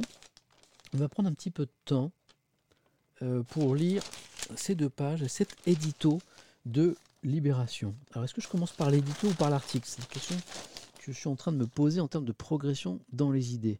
Ta-ta-ta, ta-ta-ta, ta-ta-ta. Ouais. Donc ça, c'est un édito d'Alexandra Schwarzbrod qui est vraiment pro-revenu universel. Et puis, ah ouais, ben on ira voir l'article après. On y va sur l'édito. D'Alexandra Schwarzbrod, qui écrit très bons éditos dans Libération. Je rappelle, l'édito, c'est pas un article comme les autres, c'est un article où le journaliste ou le journal donne son avis, son opinion personnelle. Et donc, quand vous voyez édito, ça clignote, ça veut dire ça, ça n'est pas un fait. C'est une analyse et vous en faites ce que vous voulez. C'est parti. L'idée d'un revenu universel ne cesse de ressurgir dans le débat politique, écrit Alexandra. Mais avec la crise économique et sociale liée à la pandémie, elle fait son retour dans les aspirations des Français. Bonne nouvelle, car à l'évidence, bonne nouvelle. Elle est super pro, elle est super pour. Euh, bonne nouvelle, car à l'évidence, un revenu, si ce n'est universel au moins de base, réglerait nombre de difficultés économiques, des injustices sociales, mais aussi des soucis psychologiques, charriés notamment par le Covid. Si ce revenu existait aujourd'hui, on ne verrait pas les étudiants faire la queue à la soupe populaire et renoncer à tout rêve d'avenir. Si ce revenu existait aujourd'hui, beaucoup n'en seraient pas réduits à batailler pour survivre. Ils seraient en train de travailler sur des projets aptes à leur donner un horizon et surtout l'envie de se lever le matin. C'est le grand débat. C'est le grand débat. Tant qu'on ne l'a pas mis en place, est-ce que le revenu universel pourrait euh, au contraire dissuader les gens de chercher le travail? Je vois les arguments dans le chat. Qui va se lever le matin pour aller bosser s'il y a ce revenu me dit Ventilateur 47, joli pseudo au passage. Hein, C'est le grand débat. Est-ce qu'un revenu universel va euh, ne pas donner envie aux gens d'aller travailler ou au contraire, est-ce que ça va leur assurer un minimum de confort matériel? On parle d'un minimum. Hein. Revenu euh, universel, ça va pas être euh, Byzance. hein. Un, minimum de confort, de sécurité matérielle pour justement tenter de se projeter dans un métier peut-être moins alimentaire, un peu plus ambitieux, en se formant, en prenant le temps voilà, de, chercher. C'est tout le débat. Hein. Euh, le travail euh, donne un sens au quotidien, me dit quelqu'un. Ben oui, c'est ça. Une- Moi, je plains les gens oisifs. euh, euh, qui, le sont par obligation ou par choix. Que franchement, un, travail, un travail épanouissant, c'est juste un kiff, bien sûr. Mais pour le trouver, ce travail épanouissant, par- parfois il faut être libre, parfois il faut du temps, notamment le temps de se former. D'où la réflexion sur ce revenu universel. C'est un débat très vaste, hein, c'est pas moi qui vais vous le résumer en une minute. Je continue l'édito. Ils seraient en train de travailler donc sur des projets aptes à leur donner un, horizon et surtout l'envie de se lever le matin. Comme le note Benoît Hamon dans l'interview qu'il nous a accordée, c'est pages 4 et 5 dans l'IB ce matin, eh bien nous avons vitalement besoin d'idées positives pour sortir de cette euh, séquence anxiogène. Le revenu universel en est une. Qu'attendons-nous pour l'expérimenter à grande échelle? Bon, ça c'est l'avis de l'opinion de Libération et ça n'est que l'avis de Libération. Maintenant, lisons l'article qui est intéressant aussi. Donc tout le monde à droite comme à gauche aujourd'hui parle de ce revenu universel. Encore faut-il s'entendre euh, sur ce dont on parle, écrit Libé. C'est pas forcément le même revenu universel. S'agit-il d'une somme versée à chacun? Quel que soit son niveau de revenu, du jeune exclu du monde du travail au milliardaire, Bernard Arnault. Et dans, dans ce cas, quel montant? Est-ce qu'on donne 500 euros? Est-ce qu'on donne 800 euros? Est-ce qu'on donne 1000 euros? Le versement doit-il au contraire être lié à un niveau de revenu? C'est-à-dire que les plus riches n'auraient pas le droit à ce revenu minimum. Euh, ou bien s'agit-il, version défendue chez certains libéraux, d'une somme ayant vocation à remplacer tous les dispositifs de protection sociale? Il y a des gens à droite qui disent, bon allez, on va vous donner un revenu minimum, parce qu'on est cool, on est sympa. Et ça va remplacer toutes les autres aides. Ah, ah oui, ah oui, mais alors, euh, bon, et puis est-ce que c'est pas forcément euh, bénéficiaire là-dessus? Donc, euh, et c'est ça l'élément intéressant de cet article. Il y a presque autant de revenus universels que de personnes qui portent cette idée. C'est euh, le député de la France Insoumise, Adrien Quatennens, qui dit cela. On va peut-être faire un sondage sur la question d'ailleurs, même si le débat est très compliqué. Même à gauche, la bataille est loin d'être gagnée. Si Jean-Luc Mélenchon s'est dit prêt à discuter de la proposition, ses lieutenants, on parlait de M. Quatennens à l'instant, euh, sont très réservés sur le revenu universel. Cela risque d'encourager, c'est drôle parce que dans les adversaires du revenu universel, il y a notamment ceux qui disent Ah oui, mais alors si on met ça, ça, va créer euh, des tas de feignants qui vont pas vouloir aller bosser. Euh, et, à gauche, eh ben, on critique aussi. Mais pour d'autres raisons, écoutez. Euh, cela risque d'encourager les employeurs à embaucher moins. Le travail des femmes risque d'être le premier touché. Et surtout, cette mesure contourne la relation capital-travail. Le revenu serait financé par l'impôt, alors que nous pensons que c'est l'employeur de prendre en charge les salaires. Donc vous avez des critiques de droite et de gauche, euh, qui ne sont pas les mêmes du tout, euh, sur, sur le, le- salaire universel, le revenu. Position partagée par certains syndicats, comme la FO et la CGT, Euh, L'idée du revenu universel, c'est qu'il n'y aurait pas de travail pour tout le monde, comme une espèce de fatalité, et qu'il faudrait donc un revenu pour s'exclure du travail à vie. C'est ce qu'on penche, penche notamment à CGT. Voilà. Alors là, je vois que le débat est super clivant dans le chat. Les pour, les contre, c'est drôle ça. Que de passion. La passion, quand, on- quand elle est exprimée avec respect par rapport aux autres, j'ai l'impression que c'est le cas là, eh ben ça me va, oui, pas de problème. On fait un petit sondage? Alors là, super, euh, comment dire c'est, comment dire Un sondage, c'est un, instrument intéressant, mais comment dire Forcément réducteur, parce que on, voit, on voit que c'est une euh, question éminemment complexe. Euh, éminemment complexe avec euh, finalement chaque personne qui a un regard différent sur, la question. Donc, si je vais vous demander pour ou contre le, revenu universel, c'est vrai que c'est. Mais que faire? C'est c'est un instrument. Allez, euh, c'est un instrument très imparfait. On va quand même le créer, sondage. On va peut-être avoir euh, euh, des surprises quant au résultat. Alors, qu'est-ce que. Alors, faut-il mettre en place, créer, on va dire créer, c'est plus court, un revenu universel? Alors,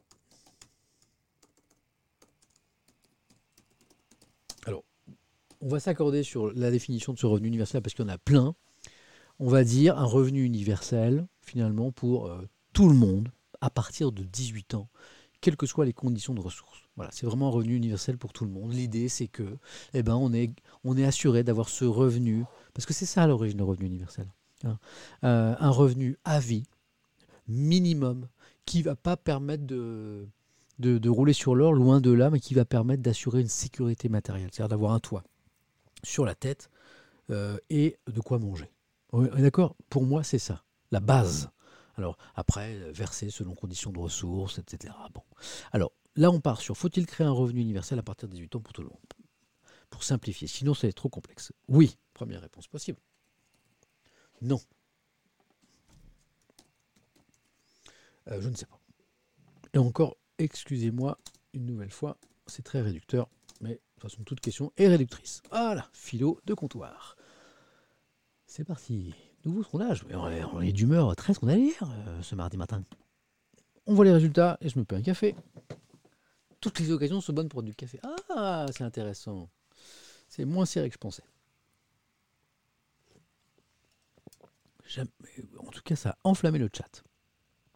C'est intéressant. À partir de la naissance, le revenu universel? Hmm. Quelle somme? Ah oui, question de la somme. On est juste sur le principe là. On voit que vous êtes quand même 48% à dire oui. Et, entre guillemets, que 34%, donc un gros tiers à dire non. Et 18% devant la complexité du, sujet, ben, vous vous abstenez pour, euh, pour, euh, pour ce jour.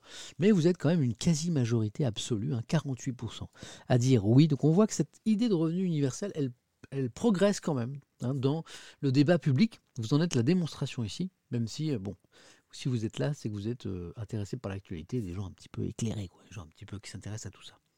Donc je ne suis pas sûr qu'on aurait le même résultat si on faisait un sondage au niveau de la population française, par exemple. On arrête le sondage, la tendance elle est très claire, vous êtes 2000, 3000, 3500, 4500 à avoir voté et, et vous êtes 47% à dire oui au revenu universel, 33% à dire non et 20% je ne sais pas. Merci de votre participation, c'est intéressant. Tac. Je me dépêche parce qu'on va jamais avoir le temps d'évoquer toute l'actualité. Donc, ça c'est Libé. Je l'ai mis où Libé? Libé a disparu. Vous n'avez pas vu Libé?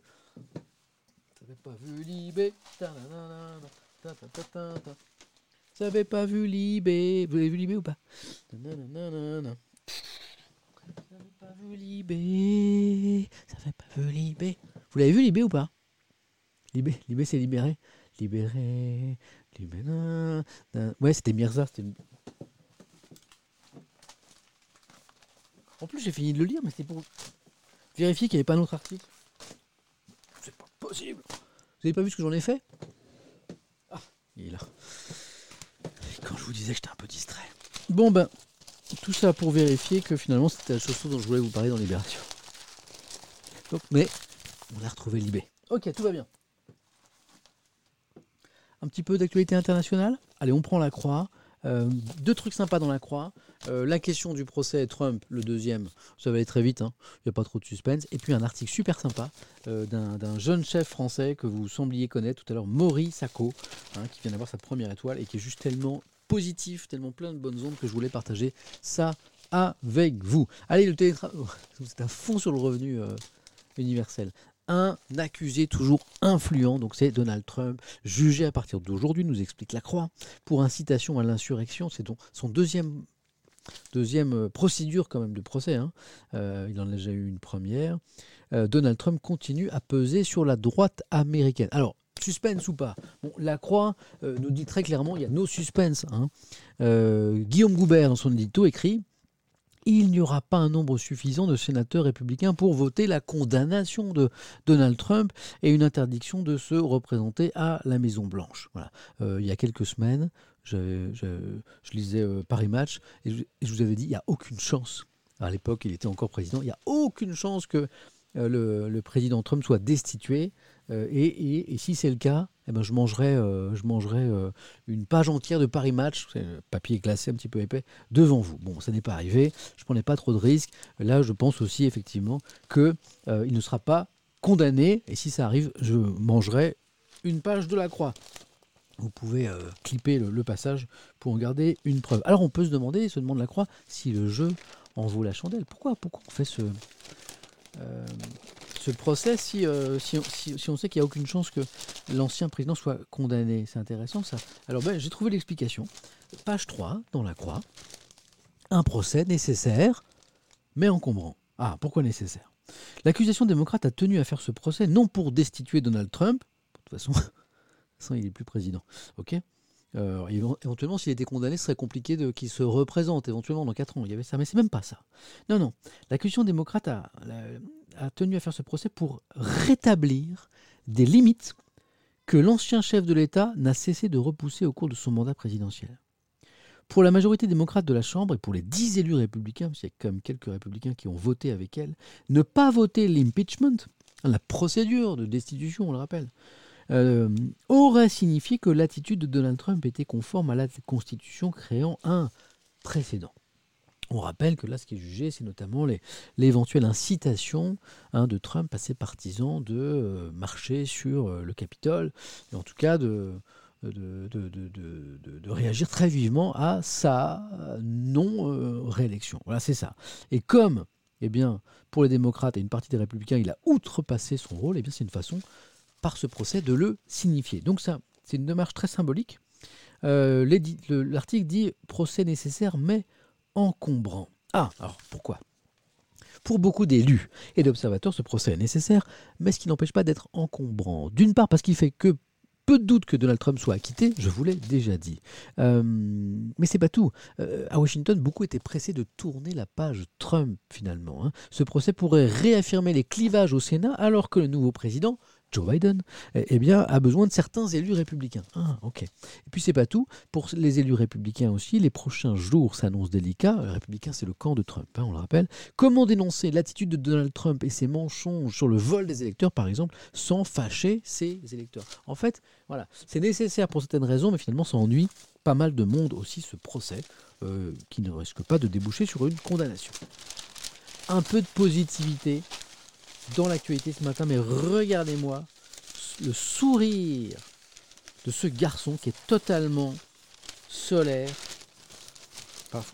Ne vous demandez pas si je fais exprès de, bouger mes journaux pour faire du bruit. Oui, j'aime ce bruit, mais c'est juste que je suis très très maladroit de manière générale. À tel point que j'ai paumé l'article. Quel boulet T'es où mon ami? T'es là. Maurice C'est bien les tablettes pour les journaux. Ça fait moins de bruit, mais c'est plus, plus facile. Maurice Sacco, et laisse sourire. Moi, ce jeune homme, je l'ai croisé pour la première fois à une conférence de presse euh, de rentrée de télévision il y a quelques semaines. C'était sur les, les programmes, euh, les prochains programmes de France Télévisions, et j'ai vu ce jeune homme. Mais alors, il est. vous voyez que lui, parce qu'il est super souriant, super positif, il, a un parcours étonnant, voilà. Il est bluffant. Alors quand j'ai vu un article euh, sur lui, moi, je me suis empressé de le lire. Euh, Maurice Sacco, donc chef étoilé, une étoile, hein, il est tout jeune, euh, joua. Il est, sympa l'article de Sabine Audrery dans La Croix. Je vous lis. Joie et gratitude seraient-elles les ingrédients du succès? Elle semble propulser Maurice Sacco dont le sourire ne quitte jamais le radieux visage. Bon, bah, manifestement, euh, Sabine a fait le même constat que moi. Et il y a de quoi L'ancien candidat de l'émission Top Chef 2020 a ouvert en septembre son premier restaurant, Mosuko, euh, Mosuke, pardon, pour lequel il vient de recevoir après deux mois sa première étoile au guide Michelin. Waouh, c'est cool dans le même temps, à seulement 28 ans, il était désigné par le classement La Liste comme l'un des cinq chefs les plus prometteurs au monde. À 28 ans, c'est cool quand même. Né en région parisienne, de parents venus du Mali, sixième d'une fratrie de neuf enfants, Maurice Sacco ancre son inspiration en Afrique de l'Ouest. C'est à cette cuisine que mon palais euh, s'est formé. J'adore le fumé, j'adore les épices, j'adore le piment. Et puis, hein, il, euh, il, euh, il, euh, il- comment dire, il métisse sa cuisine euh, avec des inspirations asiatiques, notamment japonaises, et il en parle, le côté japonais dans sa cuisine, parce qu'il il- il marie notamment les traditions africaines et japonaises euh, de la gastronomie, ce qui est assez étonnant.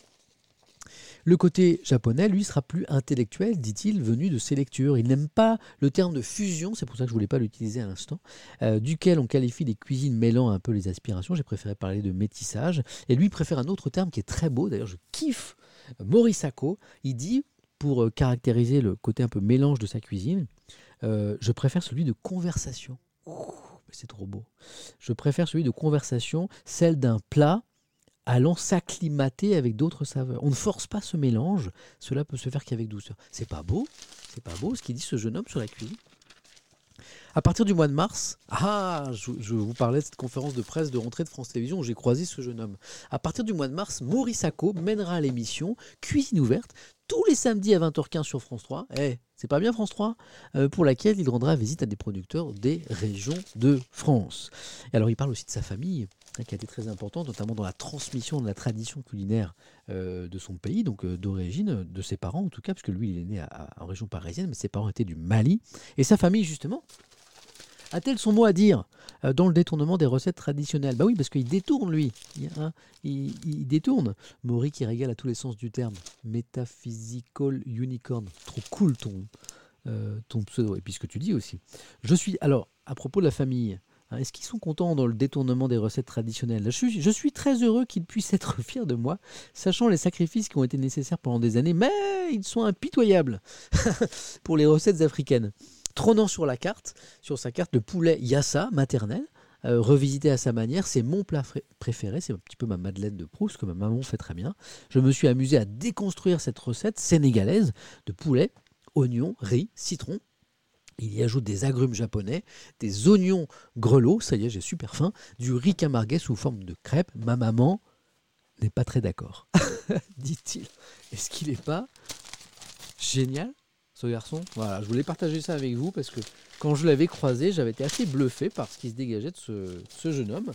Et euh, je vois que la journaliste de la Croix bah, a senti un peu la même chose, qu'on avait affaire à, une, belle personne euh, qui avait un beau parcours mérité. On continue. Ah, j'ai froid moi ce matin. Alors, on redevient. On, re- on revient aux choses un petit peu sérieuses. Enfin non, c'est débile ce que je viens de dire, parce que la, la gastronomie et la cuisine, c'est super sérieux. C'est pas ce que je voulais dire. On passe à l'actualité internationale plutôt. Euh, alors je vous ai lu euh, l'UMA sur les musées tout à l'heure en France, mais la une de, de l'UMA, là, le titre, il claque là. La coalition de la honte. Ah, je pense que vous reconnaissez le drapeau italien euh, ici.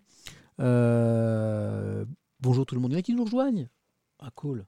Euh, 11h30. 11h30 Samuel. Ah, genre c'est mignon. Il y en a qui me disent 11h30 Samuel. Euh, Luma LOL. Ah, papa, papa, papa. Alors, Luma LOL, c'est très intéressant. Luma LOL. Alors, non, bah, bah, pas Luma LOL. Non. Bah, Alors, tu as le droit de pas aimer Luma, tu as le droit de pas aimer le, le fait que ça a été un journal très proche du Parti communiste à une époque, qui est toujours très très à gauche aujourd'hui, même s'il n'y a plus de lien. Mais pas Luma LOL. C'est justement parce que tu penses pas forcément comme Luma qu'il faut le lire. C'est pas Luma LOL. C'est Luma, je suis pas d'accord avec leurs idées, mais Luma LOL, non, tu peux faire mieux que ça. Je suis sûr que tu peux faire mieux que ça. Alors, donc, la coalition de la honte, alors là, tu vas, ça va te mettre en colère, c'est vraiment une, lecture euh, très à gauche de, de ce qui se passe en Italie, mais voilà, on n'est pas obligé d'être, d'accord.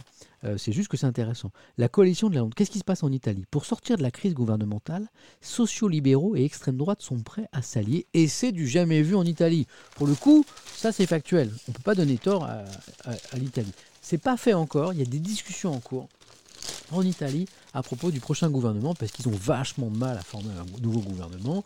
Mario Draghi à la botte de l'extrême droite, bon là ils y vont fort, hein, l'humain, mais bon, euh, à la botte de l'extrême droite. Pour sortir de la crise gouvernementale, les partis sociaux, libéraux et libéraux sont prêts à former une majorité parlementaire avec l'extrême droite euh, de Matteo Salvini. Objectif, soutenir un exécutif technique euh, de l'ancien dirigeant de la Banque Centrale Européenne. Alors, qu'écrit l'humain à ce propos? Sont un petit peu inquiets. Le cordon sanitaire contre l'extrême droite a été coupé en Italie. À plusieurs reprises depuis 1994, la droite berlusconienne, Berlusconi, et le centre démocrate chrétien avaient déjà gouverné avec la Ligue du Nord, je m'en rappelle. Avec Mario Draghi, nommé pour former un gouvernement dit technique, qui sorte le pays de la crise politique, un nouveau pas pourrait être franchi, c'est ça euh, la nouveauté. En effet, ni le Parti démocrate, centre-gauche, ni la formation centriste de Matteo Renzi, le Macron italien, euh, ni le parti ultralibéral de l'ancienne commissaire européenne Emma Bonino n'excluent ces derniers jours de participer à une majorité avec la Ligue de Matteo Salvini. Les contours et les programmes de la majorité devront être connus vendredi, je vous en dirai plus en fin de semaine, euh, quand Mario Draghi retournera voir, le, président de la République pour lui signifier s'il est en capacité ou non de former un gouvernement. Alors, il n'est pas sûr que ce gouvernement euh, naisse. Euh, je lis les commentaires qui sont très intéressants d'ailleurs. Et c'est bravo parce que on est sur des questions très politiques qui pourraient mettre le feu hein, dans, plein d'endroits. Je suis sûr que je verrai plein de réactions en mode petit peu excessive et que je t'interpelle dans le chat et que je me et que je me bagarre avec machin qui vient de dire un, un truc, etc. Et je vois que je vois que des choses pertinentes. Voilà, même si vous n'êtes pas d'accord entre vous, et je trouve ça super. Donc, est-ce que effectivement on est en train de franchir un pas en Italie? Est-ce qu'il faut se désoler du fait que pour retrouver une forme de stabilité gouvernementale, eh bien, des partis différents euh, s'allient entre eux, notamment avec l'extrême droite? C'est la question qui est posée par l'UMA ici. Rien ne dit que ce gouvernement va naître. Ce que je vois en revanche, c'est qu'on a un pays, l'Italie, qui connaît vachement l'instabilité gouvernementale. Voilà. Euh, récemment, récemment, euh, on a posé la question de la, proportionnelle en France. C'est une des promesses du président Macron d'instaurer une dose de proportionnelle dans le scrutin majoritaire notamment pour l'élection des députés, pour que l'Assemblée nationale soit plus représentative du vote des Français, hein, puisque vous savez qu'on a un scrutin en France qui écarte les petites formations. C'est-à-dire qu'on n'a pas, si on n'a pas dépassé un certain niveau de voix, eh bien on n'est pas représenté ou très peu. Donc il y a des partis comme le RN, le Rassemblement national de Marine Le Pen, qui sont très peu représentés à l'Assemblée nationale, alors que si on mettait la proportionnelle ou une dose de proportionnelle, il serait plus présent. Mais on a aussi rappelé que si le constituant de la Ve République a voulu ce système politique, notamment ce scrutin majoritaire, eh c'est pour éviter l'instabilité parlementaire, l'instabilité gouvernementale. Dans les régimes plus parlementaires, eh bien les gouvernements sont très souvent difficiles à former et se font, se défont. Et quand un gouvernement eh bien, est caractérisé, un régime est caractérisé par l'instabilité gouvernementale, eh bien c'est qui n'est plus dirigé. Là, en Italie, vous n'avez pas de gouvernement, parce qu'on est sur un autre système. Donc c'est un élément de réflexion aussi, comme la 4ème République par exemple en France, oui. C'est un élément de réflexion pour ceux qui réclament hein, souvent, ah, on veut une 6ème République, ah, on veut plus de proportionnel. Oui, le scrutin proportionnel est plus démocratique. On ne peut pas dire autrement, c'est plus démocratique, plus... Voilà, les Français votent et puis on envoie à l'Assemblée exactement euh, les pourcentages euh, de députés qu'ils ont élus. Le problème, c'est que la conséquence négative de ce, scrutin qui est très positif, c'est l'instabilité gouvernementale, avec des alliances, parfois entre la carpe et le lapin d'ailleurs. Il y a des gens qui s'allient après le vote des Français pour former des gouvernements qui n'étaient pas du tout ce que vous souhaitiez à l'origine. Donc vous voyez que c'est un sujet un petit peu compliqué. Je n'ai pas la réponse, j'essaie de donner quelques éléments. En Belgique, c'est compliqué aussi, je vois que dans le chat, vous en parlez. On parle de tech? On parle de tech?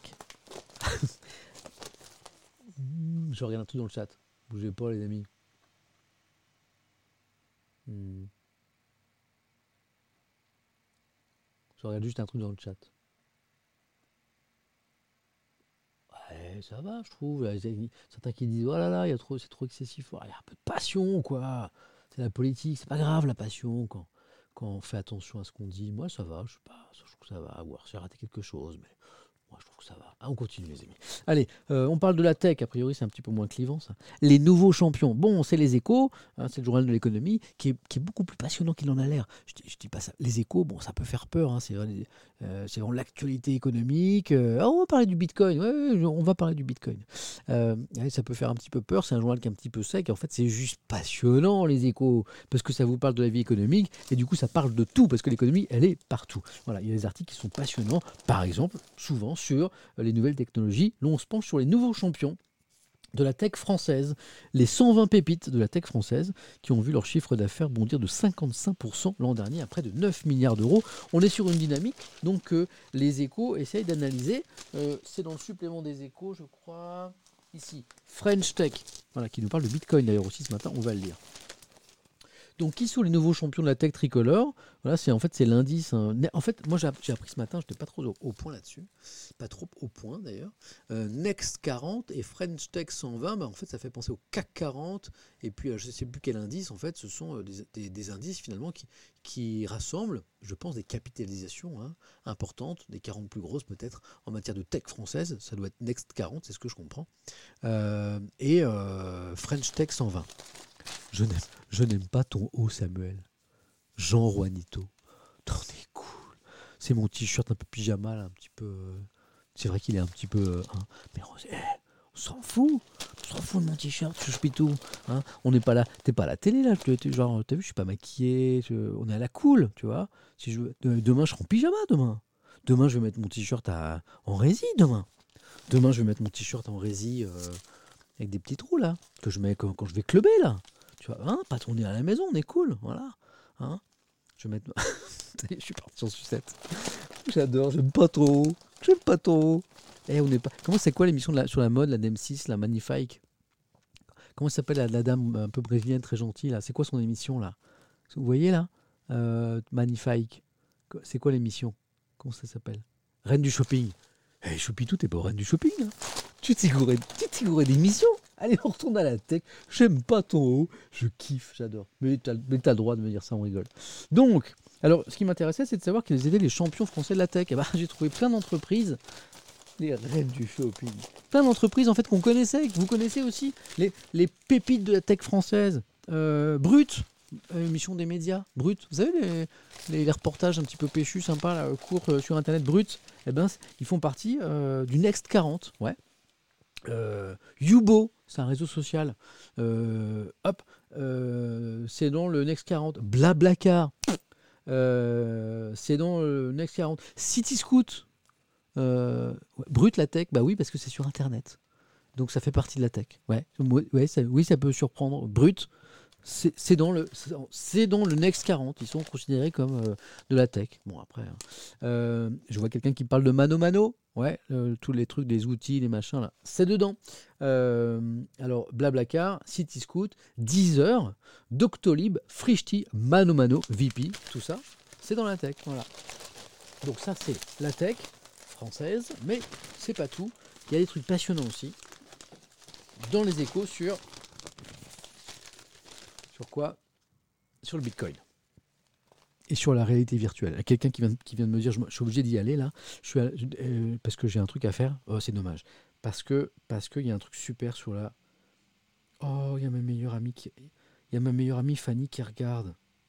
Il y a ma meilleure amie Fanny qui regarde que que je j'ai pas le temps de voir parce que je taffe un peu comme un comme une bête de somme et je sais que je travaille trop. Fanny, si tu es encore là, ton SMS date de 11h38. Donc, ah ouais, embrassez-la parce que c'est la fille la plus géniale de la Terre. Fanny. Ah. Et qui m'écrit, parce qu'on a trop clubé ensemble, il y a quelques années quand j'étais jeune, que j'avais plus de cheveux, qui étaient moins noirs, et que j'avais pas rencontré l'amour, donc j'écumais les soirées pour le trouver. Euh, avec Fanny, on faisait trop la fête. C'est la personne avec qui j'ai préféré le faire, la fête. Et elle me dit, à, à propos du t-shirt résille que j'évoquais à l'instant, je préfère celui avec la fraise. J'avais un t-shirt avec une fraise, moi C'est bien possible.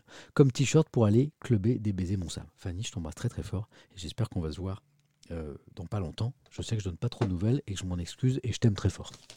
Donc, euh, ça me fait plaisir d'avoir ce texto et que tu regardes. Euh, tu as vu, on s'amuse bien ici. hein. Donc, euh, la tech, c'est bon. Le bitcoin, on en parle. Bon, bah, le bitcoin, vous, êtes, vous informé, vous savez. hein. Vous savez que l'ami Elon Musk, le patron de Tesla, il vient de racheter pour 1,5 milliard de dollars 1,5 milliard de bitcoin. C'est juste fou. Qu'écrivent les échos à ce propos? Euh, Quand le 29 janvier, Elon Musk avait ajouté à sa biographie sur Twitter, je me rappelle de ça, le terme hashtag Bitcoin, le leader des cryptos, donc la monnaie, euh, avait gagné 6,3% dans les 30 minutes suivantes et 19% dans les 7 heures. hein. Juste juste avec. Il avait ajouté le hashtag Bitcoin sur son compte Twitter sur son à sa bio et en fait ça avait fait décoller euh, le Bitcoin. Alors bon là il, va plus loin puisqu'il il officialise le fait que via Tesla il a acheté 1,5 milliard, c'est un septième de sa trésorerie je crois en Bitcoin. Euh, alors qu'écrivent les échos, Musk veut ringardiser les constructeurs automobiles actuels, tout comme le Bitcoin veut le faire pour les devises traditionnelles. Donc pour les échos tout ça fait sens. Elon Musk est aussi clivant que le Bitcoin, c'est pas faux. Certains le voient comme un mégalomane coupé de la réalité. Pour d'autres, c'est un entrepreneur visionnaire anti-establishment qui n'hésite pas à prendre des risques. La route du Bitcoin et du dirigeant de Tesla ne pouvait donc que se croiser. Je vais prendre l'opinion qui parle aussi du Bitcoin ce matin. Tesla affole un peu plus encore le cours du Bitcoin. C'est en une de l'opinion ce matin. Alors, qui écrit euh, euh, Tesla à ce propos? Donc, il, rajoute, euh, il, rappelle les 1,5 milliards de dollars investis dans le Bitcoin. Bon, la hausse qui a suivi hein, immédiatement. Et eh bien, la reconnaissance que c'est pour le Bitcoin, cette, monnaie qui, longtemps et encore aujourd'hui pour certains, avait un parfum de soufre. On disait que c'était la crypto-monnaie qui était utilisée par les trafiquants, par l'économie. Euh, comment on dit, l'économie souterraine, quoi. Euh, et bah maintenant, on rentre dans une, dans une autre phase, a priori, pour cette crypto-monnaie qu'est le Bitcoin, de reconnaissance. Euh, L'une des plus grandes entreprises du monde détient désormais du Bitcoin, et par extension, chaque actionnaire de Tesla, euh, eh bien, en a, puisque oui, puisque c'est la trésorerie de l'entreprise qui a investi. Donc, quand tu es actionnaire de Tesla, tu as du Bitcoin maintenant. Le Bitcoin a aussi gagné en reconnaissance parmi les grandes institutions financières, on en avait déjà parlé ici dans cette revue de presse. BlackRock, qui est le numéro un mondial de la gestion d'actifs, a par exemple permis à certains de ses fonds d'investir dans la crypto-monnaie. On voit que le regard de ce qu'on appelle les zinzins, les investisseurs institutionnels, eh bien, a vachement changé sur euh, le Bitcoin. Alors, tout le monde n'a pas changé d'avis sur le Bitcoin. Christine Lagarde, euh, la présidente de la BCE, Banque Centrale Européenne, a jugé dimanche que le Bitcoin était un actif spéculatif et pas une monnaie. Le débat est lancé et il n'est pas terminé. Je voulais vous lire cet article dans l'opinion. Je reviens euh, aux échos. Il y a un article passionnant. Ah bon, j'ai quasi...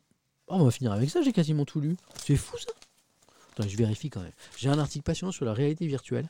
On va se régaler. Je vais quand même vérifier que je vous ai rien oublié. Alors, les échos, c'est bon. L'opinion, c'est bon. L'humain et l'Italie, je crois que c'est bon. Allez, gainage. Libération. Libération sur Trump. Et le revenu universel, c'est bon. La Croix, le portrait de Maurice Sacco et Trump, c'est bon. Le Figaro, c'est bon. Ok, on va finir en beauté. On va finir. Ça passe vite. On est ensemble depuis 10h, 10h, enfin 10h du matin. Hein, ça fait pas 10h où je parle. Euh, 11h43, donc ça fait 1h45. Bon, on va aller, on va tranquillement aller aux 2h quand même. Hein. Euh, T'es abonné à combien de journaux? Plein, plein, plein, plein. Euh, là, on va se régaler. hein. On va se régaler, vous allez voir. Euh, allez, on va prendre son élan pour ce dernier article qui est passionnant sur la réalité virtuelle, euh, qui sera peut-être notre quotidien demain. Et avant, un petit café. Allez, 30 secondes de café, vous buvez ce que vous voulez. Pas de l'alcool, pas de l'alcool à 11h44. hein. Eh oh, c'est tôt, hein.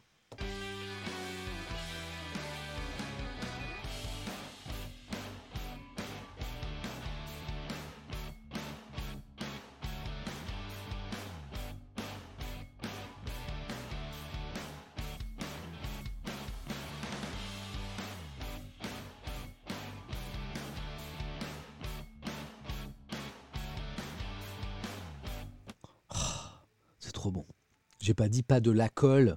J'ai dit pas de l'alcool. Avez fini Il y a Romain Grosjean. Oh, c'est intéressant que tu me dis ça. Je vais voir un truc tout à l'heure. Oui, je vais aller faire voir un petit. Allez, restez avec moi un tout petit instant. On parle de réalité virtuelle et après on verra un truc. Bon. Alors, réalité virtuelle. J'ai trouvé ça génial, passionnant. Peut-être que vous connaissiez déjà la problématique. Moi, je ne me jamais posé aussi clairement. Et si le réel devenait un luxe. Alors là, c'est vraiment euh, le titre de l'édito qui m'a vraiment interpellé. Chronique de Michel Lévy Provençal. C'est un joli nom de famille, ça. Lévy Provençal, je trouve. Euh, et si le réel devenait un luxe? Je vous lis cet article qui est passionnant. En seulement 25 ans, les dispositifs de réalité virtuelle et augmentée ont vu leur capacité évoluer de façon exponentielle. Aujourd'hui, un casque autonome qui coûte euh, 400 euros et pèse 300 grammes propose une expérience incomparablement plus réaliste qu'un dispositif de laboratoire de plusieurs centaines de milliers de dollars pesant 10 kilos en 95. On a vachement progressé. Euh, entre aujourd'hui et 2035, cette évolution devrait continuer à suivre une croissance exponentielle. Vous allez voir pourquoi il a choisi cette date de 2035. D'ailleurs, je vais vous en parler. À la fin de la décennie, la simulation d'autres sens pourrait compléter l'expérience virtuelle comme le goût, l'odorat, la kinesthésie. C'est quoi la kinesthésie? Kinesthésie Vous, vous savez, vous êtes. Moi, je sais pas, moi. Kinesthésie. Qui Kinesthésie. Vous, vous, vous savez. C'est le toucher? Perception des déplacements des différents. Moi, j'ai perception des déplacements des différentes parties du corps assurée par le sens musculaire et par les excitations de l'oreille interne. C'est au-delà. C'est plutôt le sens du mouvement, comme je le vois dans le chat, que le toucher. D'accord? Hein, Certains disent le mélange des sens. Moi, j'ai kinesthésie, non féminin, perception des déplacements des différentes parties du corps assurée par le sens musculaire et par les excitations de l'oreille interne. Voilà. Bon. En tout cas, pour résumer, euh, la réalité virtuelle, ça va devenir de plus en plus cool. Euh. Depuis le début de la pandémie, nous avons compris que travailler, apprendre, nous divertir à distance était tout à fait possible. Le marché de la téléprésence gagne en maturité et la perspective d'une virtualisation massive des échanges nous semble de plus en plus plausible. À mesure que la ah, c'est vraiment intéressant. Que la démographie augmente, que le climat se dérègle, que les espaces de vie se raréfient, l'alternative d'un monde composé d'espaces virtuels sans limite, personnalisables et accessibles pour un prix infiniment plus réduit que dans le monde physique, devient possible grâce à la simulation. Et ça continue. Imaginez maintenant. Imagine. Non, je déconne. Non, mais imagine vraiment. Imaginez qu'en 2035, la vie dans ces mondes numériques devienne la norme. La norme. Imaginez que nous vivions dans ces paradis virtuels, miroirs, déformés d'une réalité plus ou moins sauvage et laissés à l'abandon car trop coûteuse à entretenir. Ouais, Black Mirror, bonne ref. Euh, imaginez des espaces physiques réduits au strict minimum ah, et des univers virtuels en abondance. Dans un scénario comme celui-ci, l'économie du monde physique serait bouleversée. Les acteurs de l'immobilier, du transport, du tourisme et bien d'autres encore devraient se réinventer. La rareté du réel en ferait un luxe. Imaginez 2035, c'est demain. C'est demain, effectivement. Les mondes numériques deviendraient tellement euh, séduisants qu'on serait plutôt là-bas, sans compter qu'ils seraient plus séduisants et puis ils seraient très peu chers. Hein. Bon, je sais qu'il y a plein de films hein, qui ont été euh, là-dessus, bien sûr. Des séries, euh, des longs métrages, et puis de la littérature aussi. Et bah, du coup, ben, moins, de, moins de vie réelle, qui serait beaucoup plus chère. Euh, et, finalement, eh bien, la vie réelle deviendrait le luxe. Un petit élément de réflexion que j'ai trouvé sympa. Je, pense qu'il a un peu fumé Monsieur Lévy pour ça. Non, moi je trouve ça vachement intéressant.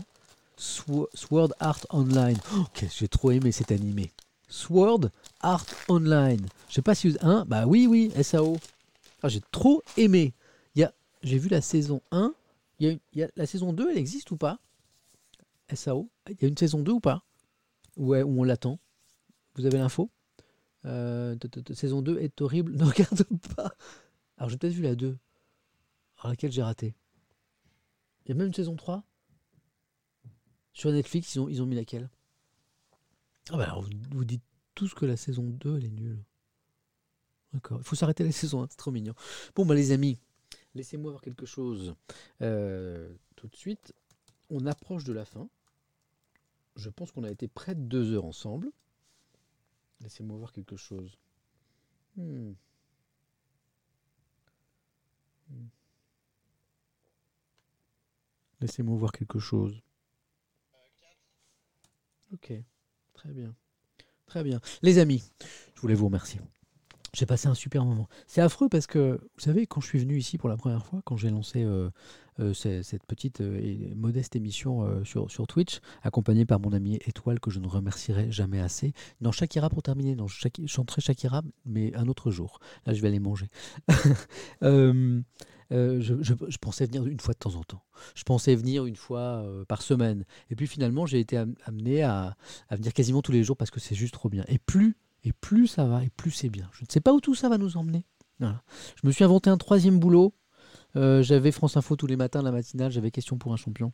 Et, euh, et donc, euh, je me suis inventé un troisième boulot qui n'est pas vraiment un boulot, qui est un truc juste génial. Donc voilà, c'est super bon, super addictif et c'est de plus en plus sympa. Donc merci à vous parce que on a eu des échanges très intéressants, c'était très pertinent, j'ai vu beaucoup de bienveillance dans le chat et ça c'est top. Hein, ceux qui disent qu'Internet c'est le royaume euh, des haters, des trolls, euh, de la bêtise, bon bah je dis bah venez voir euh, Twitch, venez voir, euh, bah, venez voir le chat, venez voir euh, comment euh, les échanges sont intéressants et voilà, et venez voir tout ça.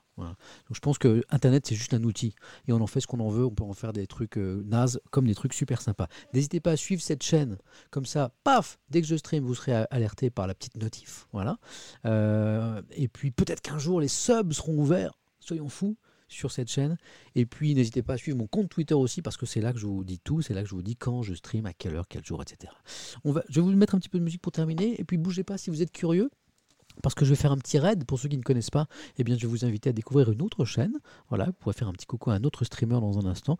Qui, je ne sais pas. Euh, faites-moi des propositions. Voilà, euh, voilà, je vais, je vais, je, vais. Voilà, qui vous, qui vous me proposez par exemple? Ouais, ouais, il y en a que je connais bien déjà. Ouais, ouais. Il y a des amis. ouais, il y a des amis. Il y a Ponce, il y a Alderiat. Euh, il y a, y a qui? Il y a Lutti que j'ai raidé déjà hier. Voilà, je vois Alderiat, ouais, qui revient beaucoup. Voilà, il y a des amis d'Alderiat là. Ok, les amis de Ponce sont là. Ok. Bon, il y a Tonton. Je suis déjà allé voir Tonton. Il est génial. Euh, ok, je regarde tout ça. Ne bougez pas. Je vous mets un petit peu de musique. Et, et je vous envoie euh, découvrir un, un nouveau streamer. Merci pour tout. C'était un super moment ce matin. À très vite. Ciao Musique.